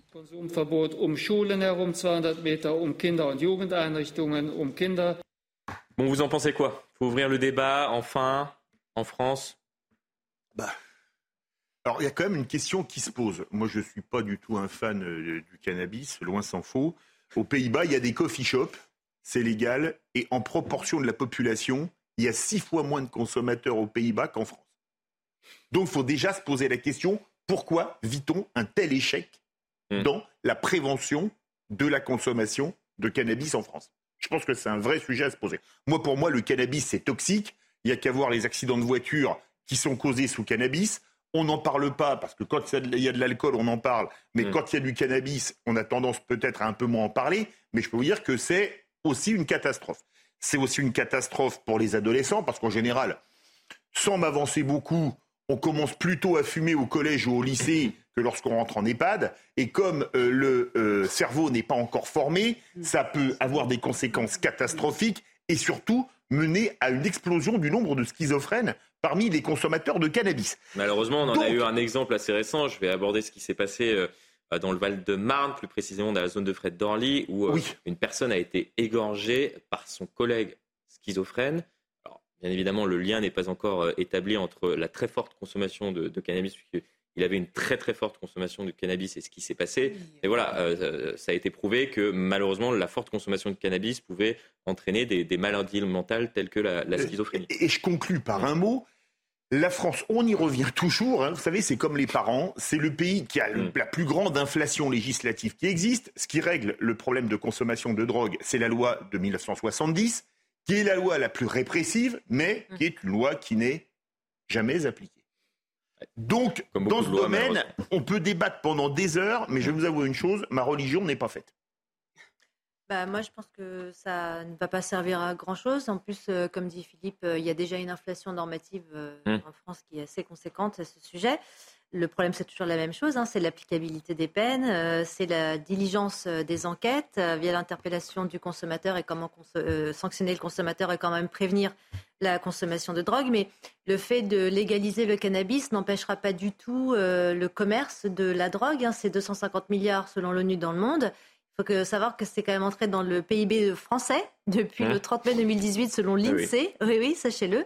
On est à 2,75 milliards euh, d'euros chiffrés. Donc ce sont des délinquants qui sont dans des économies pareilles, donc sans déclaration euh, administrative ni charge sociale euh, inscrite ou payée au fisc. Donc la drogue, c'est un problème qui est multifactoriel, protéiforme la légalisation du cannabis ne va pas du tout arranger euh, ni la circulation des stupéfiants, en tout cas l'espèce le cannabis. Mais l'État pourrait récupérer des sous. Il y a peut-être ça aussi. Euh. L'État pourrait, alors s'il pourrait, mais dans ces cas-là, il faudrait qu'il mette en place euh, une politique structurelle pour faire comme, comme aux Pays-Bas, ou voilà, ou ne serait-ce que que d'accueillir des, coffee shops ou des, des, comme en, Allemagne des social clubs pour hmm. pouvoir fumer un, certain nombre hmm. de grammes de cannabis. Mais ça n'empêchera pas du tout, euh, ça, n'empêchera pas d'enrayer le phénomène euh, de consommation de cannabis. Et d'ailleurs, même ça n'a pas endigué euh, le hum trafic de, de drogue, hum et les narcotrafiquants qui hum. sont extrêmement puissants. Hein. Il y a eu des affaires où dernièrement où quand même le des journalistes, des avocats ont été euh, menacés, etc. Mm. Moi, je voudrais juste rappeler qu'il y a 5 millions de, consommateurs de cannabis euh, aujourd'hui en France. Réguliers. Et réguliers. Et nous avons quand même euh, la moyenne des jeunes de 17 ans, 39%. C'est énorme. Mais nous avons un tabou, en fait, en France, parce que vous avez raison, Philippe. ce que fait le Pays-Bas, c'est certainement aussi tout un, toute une démarche de Ce sont les chiffres du ministère de la Santé? Oui, oui, mais ce que, vous disiez que six fois moins de, consommateurs. En, proportion de la population. Hein. En proportion euh, de la population. Mais moi, je voudrais juste relever l'hypocrisie euh, autour de ce tabou lié à, la drogue, parce qu'on demande à chaque fois qu'il y ait des, une démarche de prévention, d'action de prévention, notamment dans les collèges et les, lycées, et on y dit, ben non, comme c'est interdit, eh on ne peut pas euh, faire des préventions. J'ai été beaucoup plus loin. Dernièrement, j'avais demandé est-ce qu'il y ait des tests de dépistage, mais pas pour tomber sur les gamins, c'est tout simplement pour euh, prévenir et puis faire une information beaucoup plus ciblée sur le, gamin qui aura fumé. Parce que ça fait des dégâts. Aujourd'hui, le décrochage dans, les, euh, dans les quartiers, euh, qui est massif dans les quartiers, le décrochage des 12, 13, 14 ans, il est dû à la consommation de drogue. Et vous avez raison, Florian, il y a de la schizophrénie, effectivement, liée à la consommation de drogue effectivement, c'est un, vaste sujet et, la réponse à apporter est complexe là, là, encore, puisque tout simplement, il n'y a pas de, de, réponse qui a pu être, comment dire, assez efficace pour, pour endiguer le, phénomène. Déjà, en plus, c'est quand même assez fou parce qu'on peut le dire, le cannabis, il est limite en vente libre en France. Vous allez dans n'importe quel quartier. Je veux dire, allez voir un match de football. Oh, mais c'est même pas une vous allez, quartier. Hein. Vous, allez, au stade de. Ah, moi, j'avoue que je suis très naïf. Vous allez au stade de France. Une fois, j'étais avec un ami il y a quelques temps. Je dis mais tiens, sa cigarette, elle a une drôle d'odeur. Il éclate de rire. Il me dit tu n'as pas compris que c'était un pétard. Un type fumait un pétard à trois ou quatre sièges de nous. Et il y en avait plein qui, étaient dans, dans, en, train de faire la même chose. et deuxièmement, au moins une fois dans notre vie. Vous allez dans n'importe quel quartier où on deal du cannabis.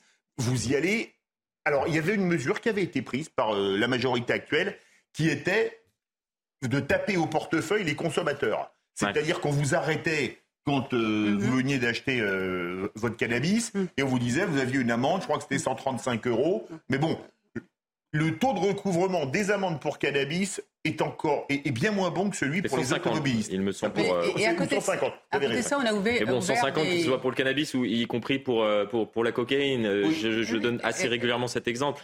L'amende forfaitaire pour ceux qui en, en, consomment mm. cannabis comme cocaïne. cocaïne, c'est 2 grammes de cocaïne qui qui sont équivalents quasiment à, à une amende forfaitaire. Donc c'est pas menaçant pour, euh, pour des gens qui, qui consomment ça, malheureusement. Peut-être que, euh, Florian, peut-être que justement, on pourrait aussi, euh, pourquoi pas, qu'en France, on puisse aborder aussi ces questions-là. Moi, je suis pas une mmh. spécialiste, je veux dire, voilà, qu'on puisse aborder peut-être avec tous les éléments et tous les, tous les éléments que le ministère de l'Intérieur a. Parce qu'il a certainement des éléments. le ministère de la Santé, puisqu'on a, on a abordé et puis notamment aussi, à la lumière un peu des bilans des pays qui ont complètement légalisé, comme Malte, je crois, le Portugal, Luxembourg le Luxembourg qui a aussi euh, légalisé.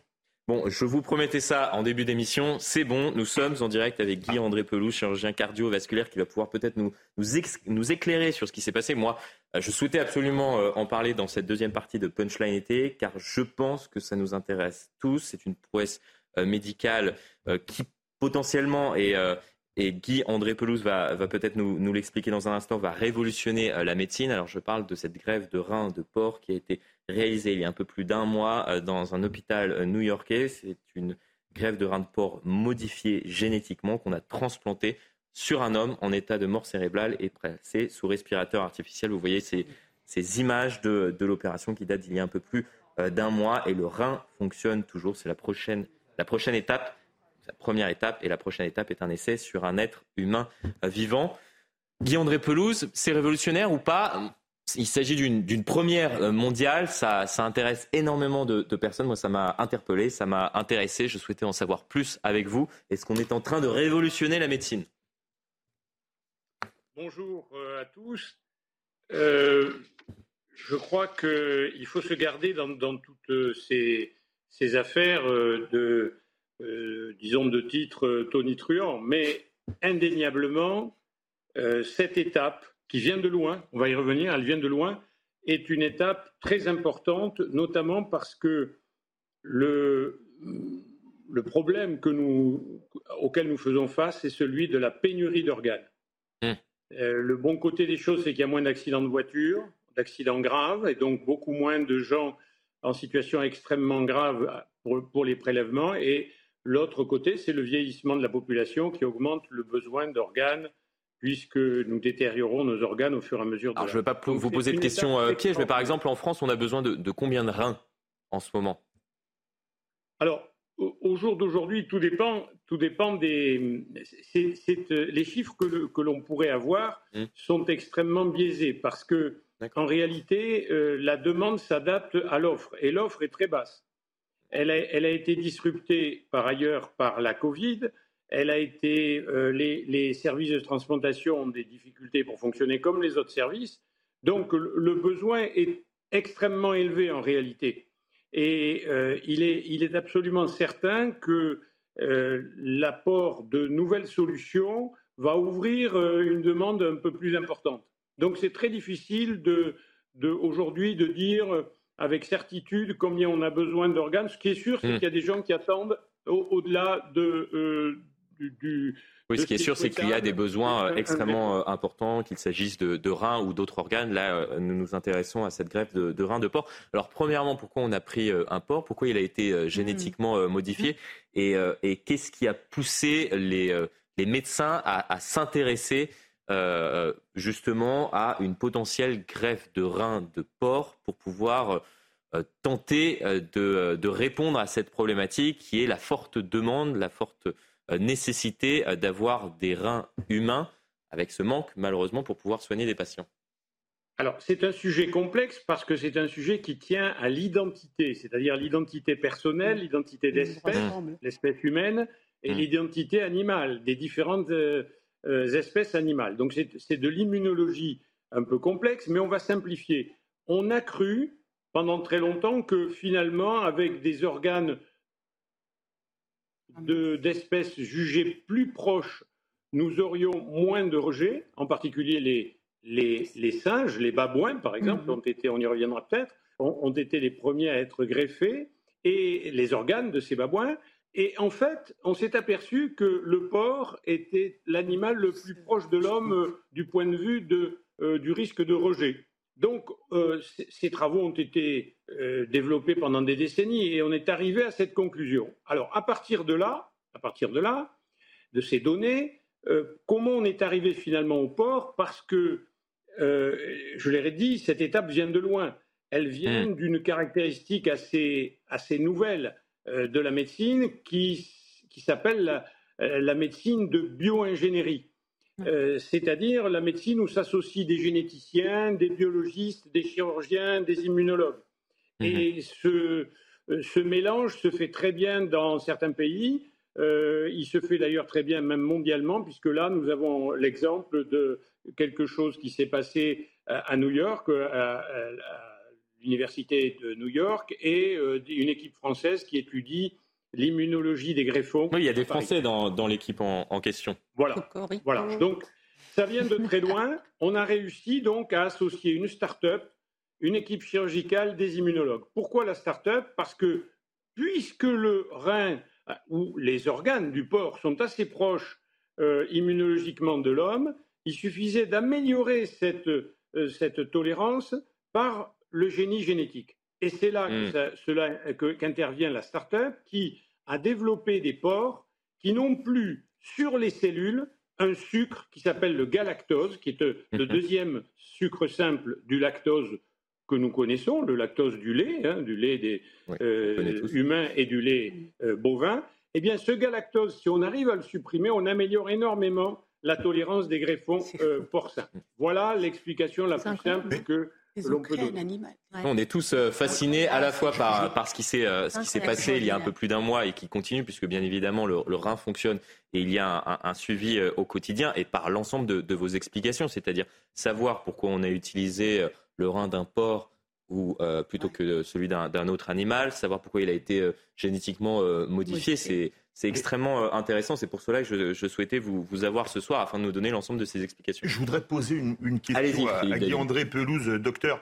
Il y a, l'an dernier, en janvier 2022, on avait greffé un cœur de porc dans le Maryland sur un patient qui est décédé deux mois après. Mais pour ceux qui ont plus de 40 ans, on se souvient qu'il y avait eu Barney Clark, toujours aux États-Unis, qui avait eu un cœur artificiel en 82 qui avait survécu 112 jours. Est-ce que l'avenir pour vous, c'est plutôt vers mmh. les organes artificiels type euh, cœur artificiel, quand vous êtes chirurgien cardiovasculaire, comme à l'époque, mais ça n'a pas marché pour Barney Clark, ou plutôt vers des organes, des xénogreffes génétiquement modifiés de porcs ou d'autres animaux. Hein.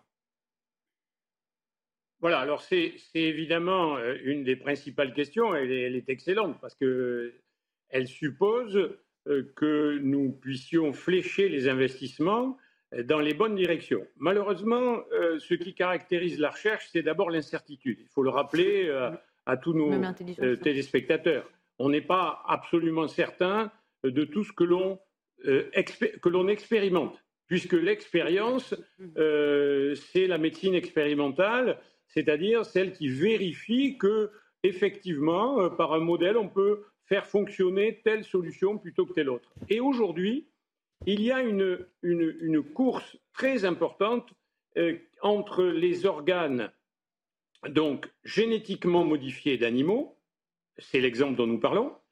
Les organes mécaniques, c'est l'aventure du cœur artificiel Hmm. en France comme euh, aux États-Unis, avec des modèles qui, qui, qui fonctionnent, mais qui fonctionnent principalement comme euh, pont vers la greffe.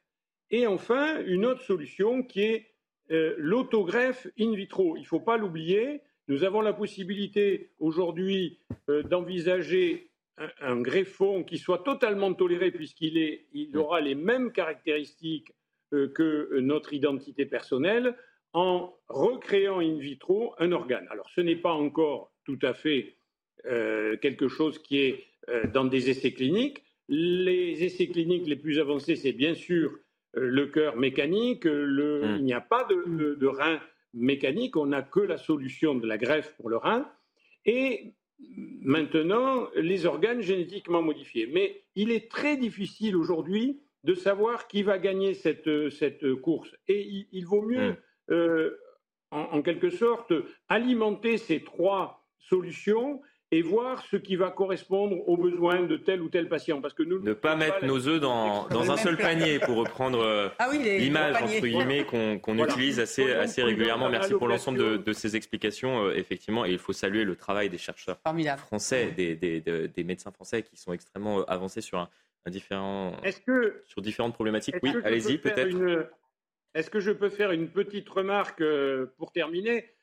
Que euh, l'équipe chirurgicale américaine euh, a repris, euh, en faisant une xénotransplantation, ce que faisait en France, notamment à Montpellier, le professeur Georges Marshall, qui a transplanté au départ, qui a fait une xénotransplantation de, de foie de babouin dans l'insuffisance hépatique terminale. Donc, vous voyez, tout ça se, tout ça se combine. On avance, on avance et on avance par la biologie aujourd'hui plus que par la technique, car la technique de remplacer un rein euh, de porc génétiquement modifié est la même.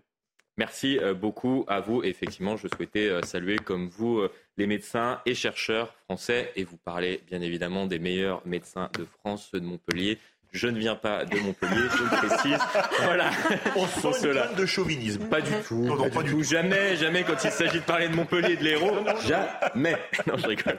Merci euh, beaucoup à vous, Guy-André euh, Pelouse. Très belle euh, soirée. On poursuit la discussion. Merci beaucoup de m'avoir invité. Je ne sais pas, merci beaucoup. Si vous avez vu, nouveau numéro vert.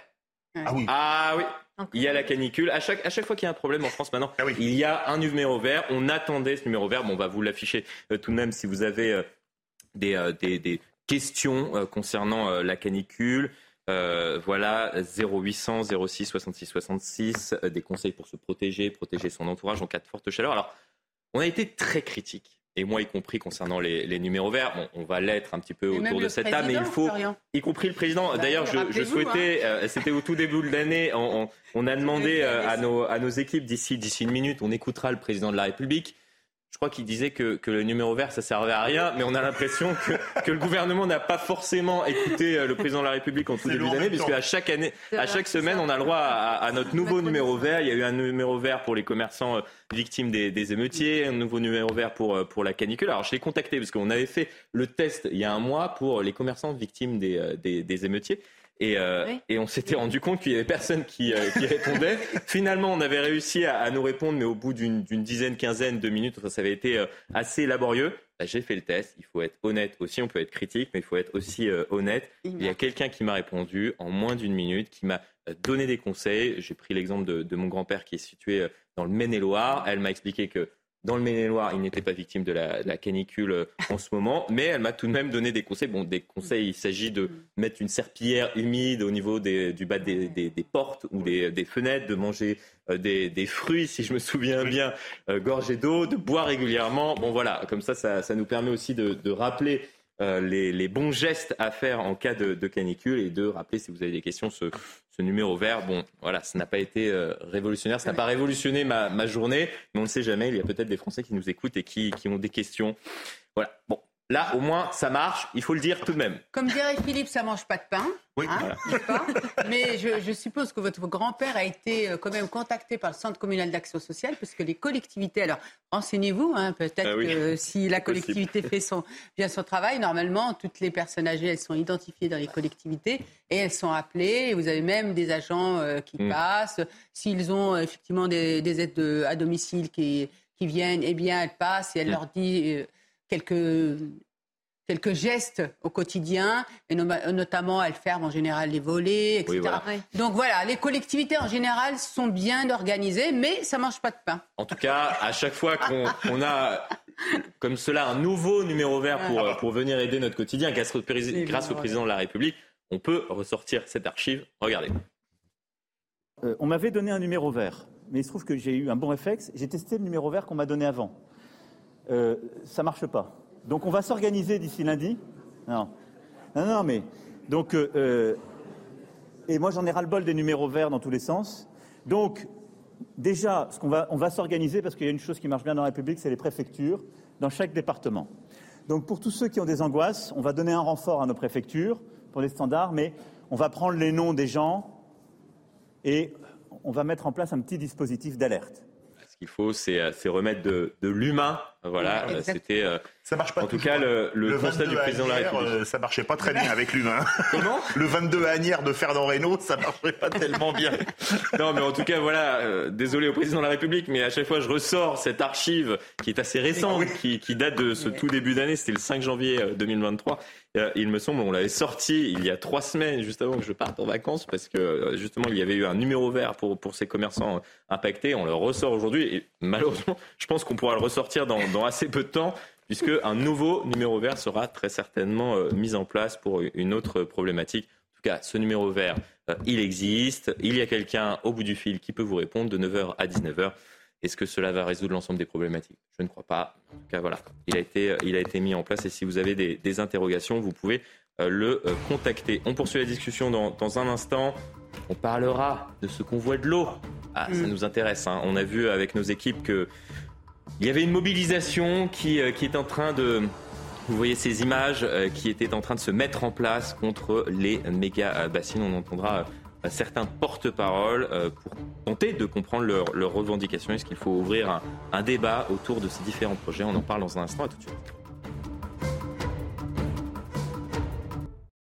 Habitude, bien évidemment, la discussion s'est poursuivie durant la coupure pub. On est honnête avec nos très chers téléspectateurs. Vous êtes toujours plus nombreux à nous suivre chaque soir. Merci euh, de votre euh, fidélité. Toujours autour de la table, Naïma M. Fadel, Philippe David et Sabrina Metchber. Bon, on va aborder, on en parlait en tout début d'émission, ce qui se passe autour de ce convoi euh, de l'eau. Nouvelle mobilisation contre ces différents projets un peu partout sur le territoire et notamment à Sainte-Soline. On a beaucoup parlé ces derniers mois de méga bassines. On va voir les images puisqu'en fait c'est un convoi qui part de Sainte-Soline, proximité euh, Sainte-Soline, pas euh, directement euh, depuis, euh, euh, depuis cette, euh, cette commune. Vous voyez euh, ces images et qui va passer par différentes villes de France, Orléans, euh, mais également euh, Paris. Euh, on va écouter Marine Tondelier, euh, qui est à la tête d'Europe Écologie euh, Les Verts. Vous voyez le parcours de ce convoi euh, de l'eau pour connaître les revendications, notamment puisque euh, ce convoi de l'eau est soutenu, vous l'imaginez bien, euh, par euh, le mouvement écologiste et notamment par le parti Europe Écologie euh, Les Verts. Et on poursuivra la discussion dans un instant avec Thierry Burlot. Il est président du comité euh, de bassin Loire-Bretagne. Merci d'être avec nous. Vous êtes d'ores et déjà euh, connectés. Marine Tondelier. Les écologistes seront mobilisés sur le cortège. Benoît Biteau, qui est euh, paysan en Charente, qui est un des historiques de ce combat et qui est député européen écologiste, euh, et en ce moment même avec beaucoup d'élus euh, locaux et régionaux au départ de ce convoi. hein. C'est des centaines de cyclistes qui vont enfourcher leur vélo, des, dizaines de paysans qui vont chevaucher leur tracteur sur 300 km pour rejoindre Paris. Et, en fait, tout au long du parcours, des écologistes iront à leur rencontre, évidemment. Je peux dire que je, je fais partie des gens qui en sont encore traumatisés parce que ce qui a été vécu par tous les gens présents à Sainte-Soline euh, était extrêmement traumatisant. Et donc, euh, il y a une responsabilité euh, et des personnes qui participent à ce combat, qui sont non violentes et qui feront en sorte que ça se passe bien, mais aussi des pouvoirs publics de faire en sorte que ça se passe bien. C'est important, je le souligne néanmoins, de la part d'une élue Europe Écologie Les Verts, de parler également de la responsabilité des manifestants à ne pas être violent, puisque aujourd'hui on nous promet une manifestation pacifique, calme. C'est le cas, il faut, il faut le dire, d'un point de vue d'une certaine honnêteté intellectuelle que nous avons tous autour de, ce plateau. Nous sommes en direct avec Thierry euh, Burlot, vous êtes président du, comité de bassin Loire-Bretagne. Je le disais euh, à l'instant, dans un instant, nous allons aborder euh, la question justement plus peut-être sécuritaire, puisqu'il va falloir sécuriser l'ensemble de ce qu'on voit, éviter certains débordements. Mais moi, ce qui m'intéresse avec vous, c'est de savoir si, oui ou non, ces projets qui commencent à émerger un peu partout sur le territoire sont utiles pour les agriculteurs ou non? Est-ce qu'on a euh, des réponses claires, précises, étayées? Bien écoutez, euh, le comité de bassin, tout récemment, euh, début juillet, s'est saisi de ce dossier de Sainte-Soline, puisque évidemment, comme tout le monde, nous sommes très inquiets de la situation. Et ce dossier fera référence évidemment sur ce qui va se passer. Aujourd'hui, ce que l'on sait avec certitude, c'est que l'eau n'est plus inépuisable et que l'agriculture a besoin d'eau, notamment à certaines périodes de l'année et qu'il est nécessaire de pouvoir euh, rassurer les agriculteurs de ce point de vue-là. Maintenant, euh, quand on a dit ça, on a fait une partie du chemin puisque l'eau est un bien commun qu'il s'agit avant tout de partager avec l'ensemble des usagers. Et on sait bien que cette eau n'est pas inépuisable et que donc ça va être compliqué et difficile. Et aujourd'hui, ce que nous dit le, projet de Sainte-Soline, c'est qu'il faut qu'on retrouve du sens commun, il faut qu'on retrouve du collectif euh, pour imaginer des projets de stockage demain. En fait, ce que, ce que vous dites actuellement, c'est qu'il y a eu cette idée euh, donc de, créer des méga-bassines pour justement répondre euh, au contexte actuel de dérèglement euh, climatique avec cette rarification de l'eau notamment, mais il n'y a pas eu de, débat pendant plusieurs mois autour potentiellement des, réponses à apporter. Non, parce qu'on a pensé encore une fois que, cette ressource était inépuisable. Et on mmh. se rend compte que non seulement euh, enfin, il y a eu l'été 2022 déjà, et qui, se confirme en 2023, de ce dérèglement qui s'accélère. Et on voit bien que de, prélever dans les nappes et de stocker l'hiver n'est pas la seule solution. Et que vraisemblablement, il faudra s'adapter par de nouvelles conditions de stockage de l'eau, mais il faut surtout qu'on atténue euh, le changement et le dérèglement climatique qui, qui, qui est en marche aujourd'hui. Et je crois qu'aujourd'hui, c'est un problème de confiance. Il faut qu'on retrouve de la confiance entre les acteurs. Et sur le dossier de Sainte-Soline, le comité de bassin saisi de, de, ce dossier mm. a quand même, s'est quand même rendu compte qu'il y avait un certain nombre de manquements dans ce dossier. Il faut que ce bien soit géré collectivement. C'est la première chose qui est importante. ça, ça, m'intéresse justement sur ce lien de confiance, parce qu'on a l'impression qu'il y a un débat entre les agriculteurs, il y a un débat bien évidemment entre euh, les écologistes et euh, une partie des, acteurs publics, notamment dans, ce territoire, mais il y a également un débat entre agriculteurs, avec des agriculteurs qui, disent, voilà, il faut trouver des, solutions. Moi, je suis pour la construction de, méga-bassines, comme on les appelle à présent, parce que j'ai un besoin en eau assez conséquent. Je tente de faire des efforts de, mon côté, mais ça ne sera pas suffisant. Vous êtes en train peut-être de, nous quitter et vous allez revenir dans, un instant. Je, poursuis euh, mon, mon, analyse avec vous. On vous retrouve. Et, euh, donc, je, parlais d'un débat entre euh, les agriculteurs qui, ne sont pas d'accord finalement entre eux sur, sur la création de ces, ces méga-bassines, jugées utiles pour certains, inutiles pour d'autres, voire même dangereuses. Vous savez, nous, le comité de bassin s'est saisi de ce dossier et a rencontré tous les acteurs de Sainte-Soline. On a rencontré plus de 150 personnes, élus, agriculteurs, associations de protection de l'environnement. Hmm. Et ce qu'on a surtout constaté, c'est que ce territoire de Sainte-Soline, il est, il, est, il, est, il, est, il est dans un état de, de, de, de tension extrême et qu'il est temps de, faire retomber la pression. On sait aussi aujourd'hui que pour certains, le projet de Sainte-Soline, c'était de l'accaparation de l'eau par l'agriculture. Ça, c'est pas possible. Il faut que le bien commun qu'est l'eau soit géré par dans la transparence publique et dans le partage. Mmh. Et si on a bien entendu qu'il y avait certaines divergences euh, dans le monde agricole sur le stockage de l'eau euh, et sur la manière de répartir l'eau, on est convaincu aussi, après avoir entendu les uns et les autres, qu'on a les conditions ou qu'on peut obtenir les conditions d'un partage équitable de l'eau et de stockage raisonnable en prenant en compte évidemment l'atténuation du dérèglement climatique. Merci à vous, euh, Thierry Burlot. Je rappelle que vous êtes le président.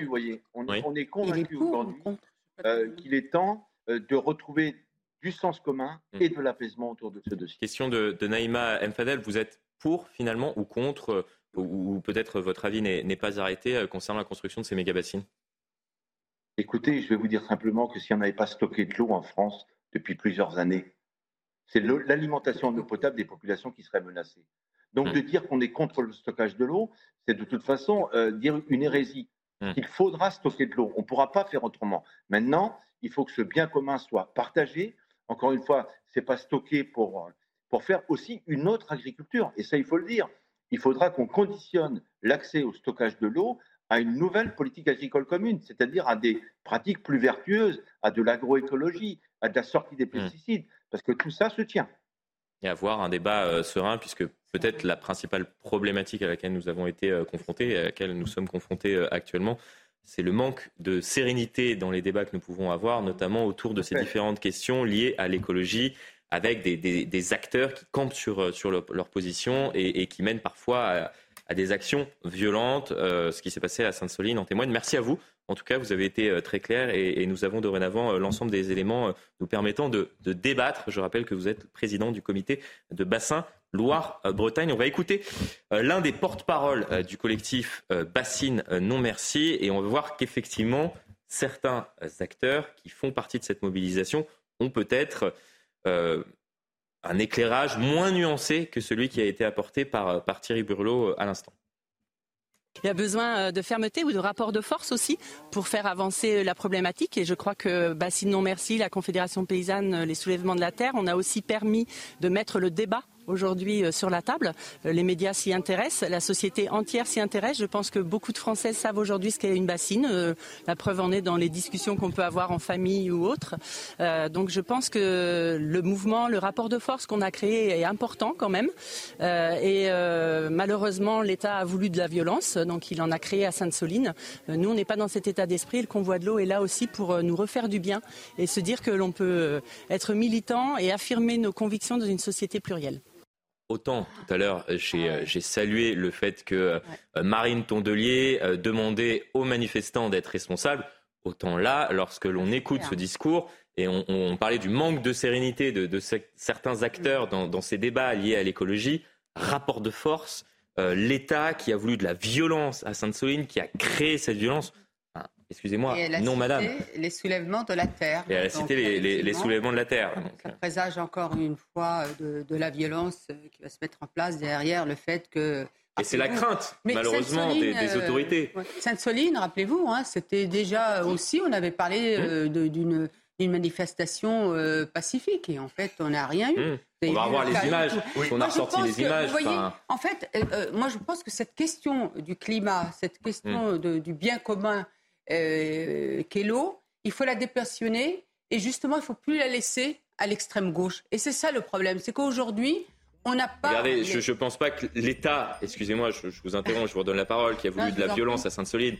Enfin, si on mettait euh, cette porte-parole du collectif Bassine, non merci, qui euh, défend ses convictions, et on peut comprendre qu'elle a des convictions et qu'elle souhaite les défendre, mais face à un gendarme euh, dont, euh, dont le véhicule a été incendié, qui a vu la mort, disons-le très clairement, je pense qu'elle aurait peut-être un, tout autre discours. Et d'ailleurs, dès, le départ du convoi, vous avez vu qu'ils ont rendu hommage aux, blessés de Sainte-Soline. Donc on voit bien que... Je ne suis pas sûr, malheureusement, qu'ils aient rendu hommage à tous les blessés. oui, justement, je suis d'accord avec vous. À leurs militants, effectivement, je, vais, je vais rectifier à leurs militants et non pas à toutes ces personnes qui ont été blessés, notamment euh, force de l'ordre.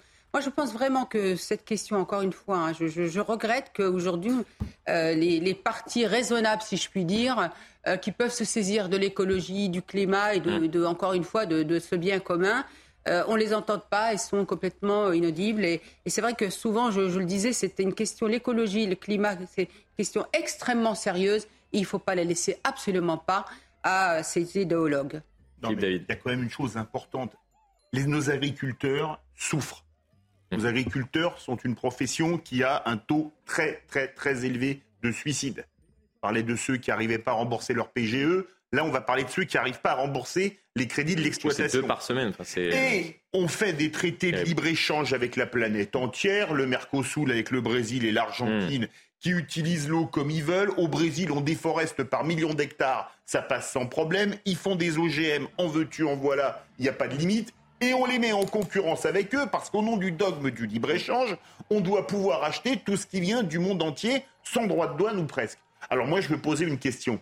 Est-ce qu'on veut encore avoir des agriculteurs Ou est-ce qu'on veut manger seulement du bœuf euh, argentin nourri avec du soja OGM brésilien qui aura fait 10 000 kilomètres de porte-containers euh, euh, euh, congeler, mmh. consomme une énergie pas possible, ou est-ce qu'on veut avoir une agriculture locale? C'est-à-dire, on dit, il y a un syndicat agricole, la Confédération paysanne. La Confédération paysanne, c'est hyper minoritaire, faut quand même le dire. Quant au soulèvement de la terre, ils étaient en voie de dissolution il n'y a pas si longtemps que ça, même si c'est pas tout à fait terminé. Donc, moi, je soutiens avant tout, et je les soutiendrai toujours, nos agriculteurs. Sabrina Matchber, avant qu'on entende le porte-parole justement du, soulèvement de la terre, on verra s'il a un, discours plus mesuré euh, peut-être euh, que, euh, cette porte-parole du collectif Bassine Non Merci que nous avons entendu.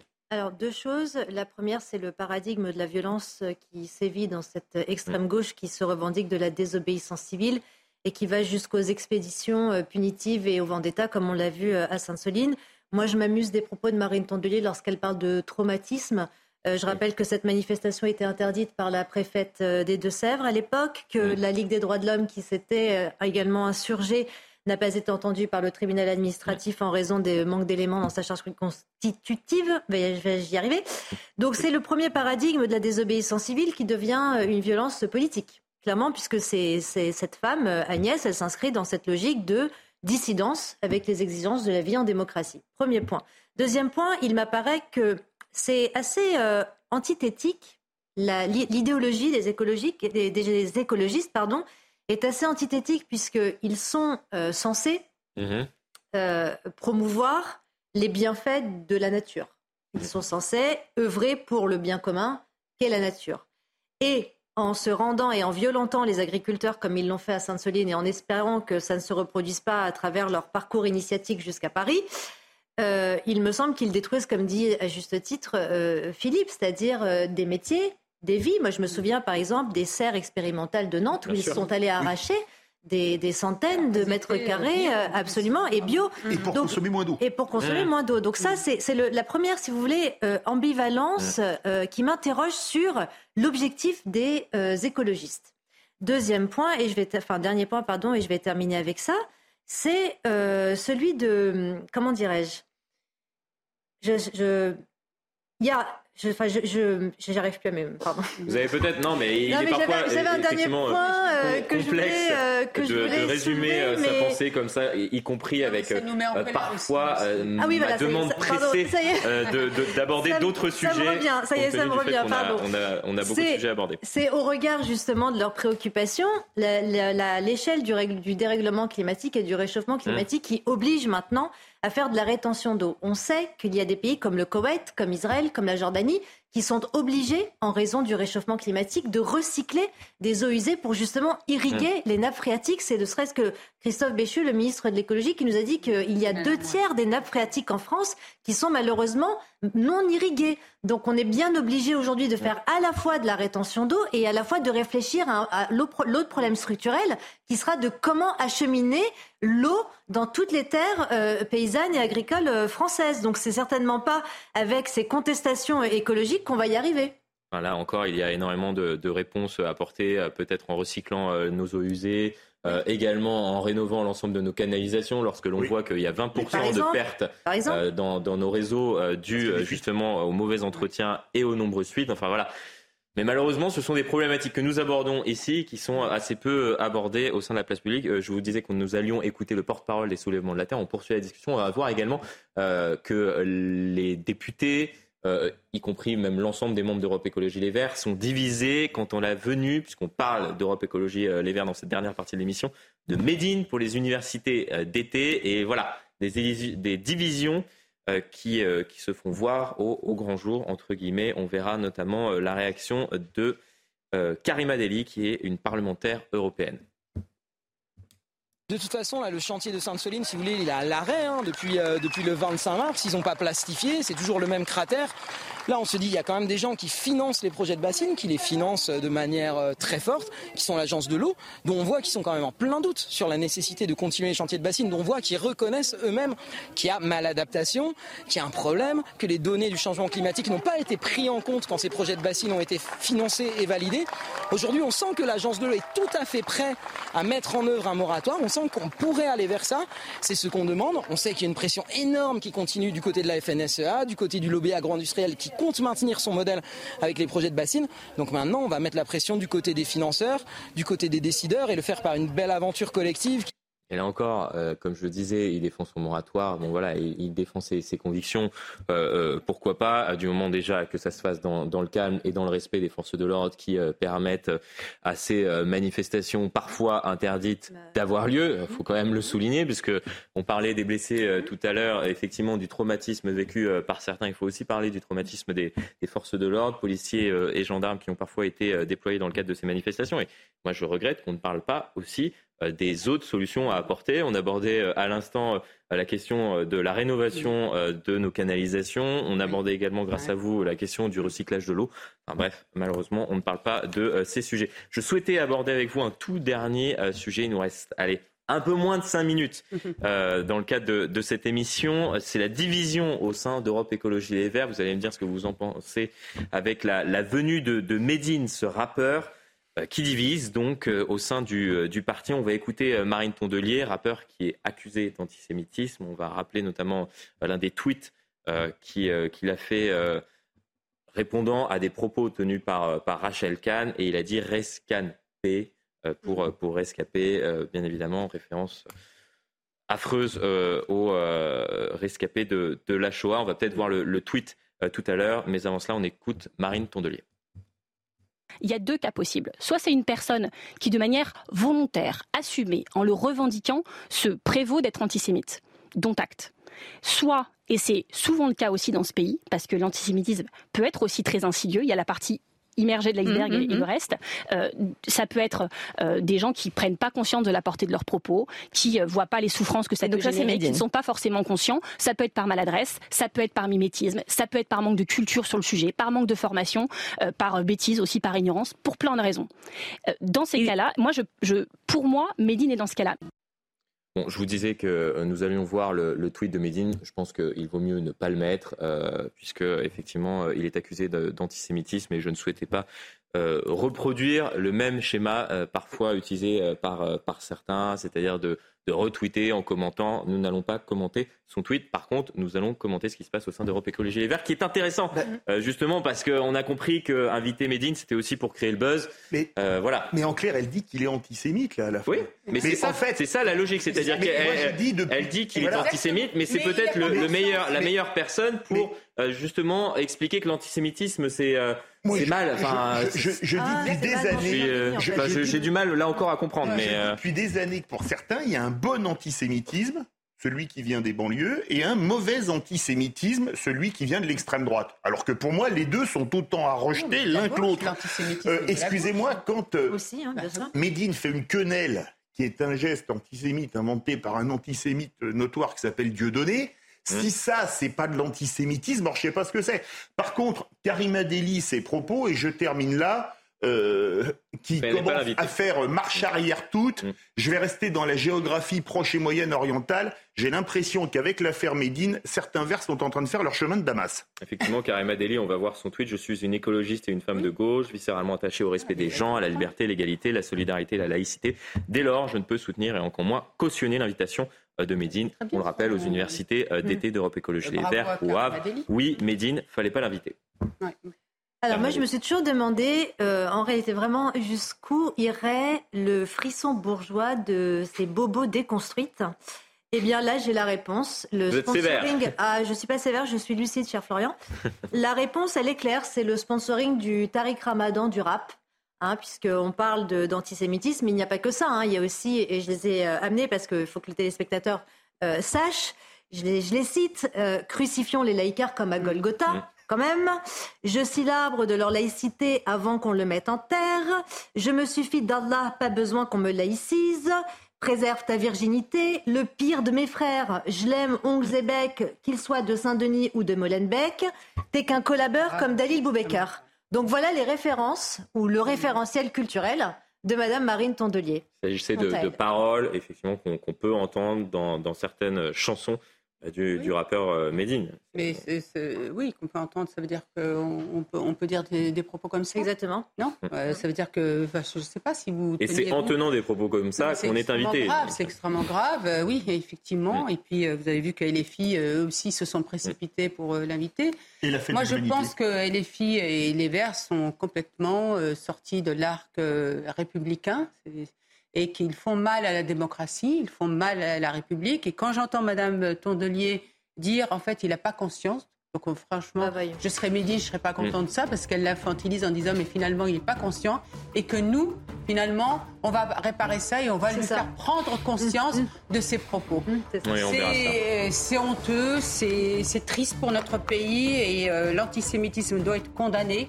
Euh, et il n'a pas sa place non plus dans une chanson parce que c'est ça aussi le problème. C'est qu'on minimise sous prétexte qu'il y a la liberté d'expression. Et encore une fois, je voudrais dire tout mon soutien à mon ami Rachel Kahn. Très bien, merci. Vous avez réussi à être effectivement concise en cette fin euh, d'émission. C'est parfois euh, ma peur, on me répète dans l'oreillette. Faites attention à ne pas être trop long, moi compris, puisque je suis très très long toujours euh, pour clore ces émissions. Merci à vous, ça a été un vrai plaisir. On rigole, effectivement, Martin, tu peux rire, m'a aidé à, préparer cette émission et que, je cite, merci à lui, merci à l'ensemble des équipes en régie, merci à vous pour, pour ce débat éclairé et éclairant. L'information se poursuit sur CNews. Quant à moi, j'aurai le plaisir de vous retrouver euh, demain pour Midi News et Punchline. Été, l'information se poursuit. Très bonne soirée.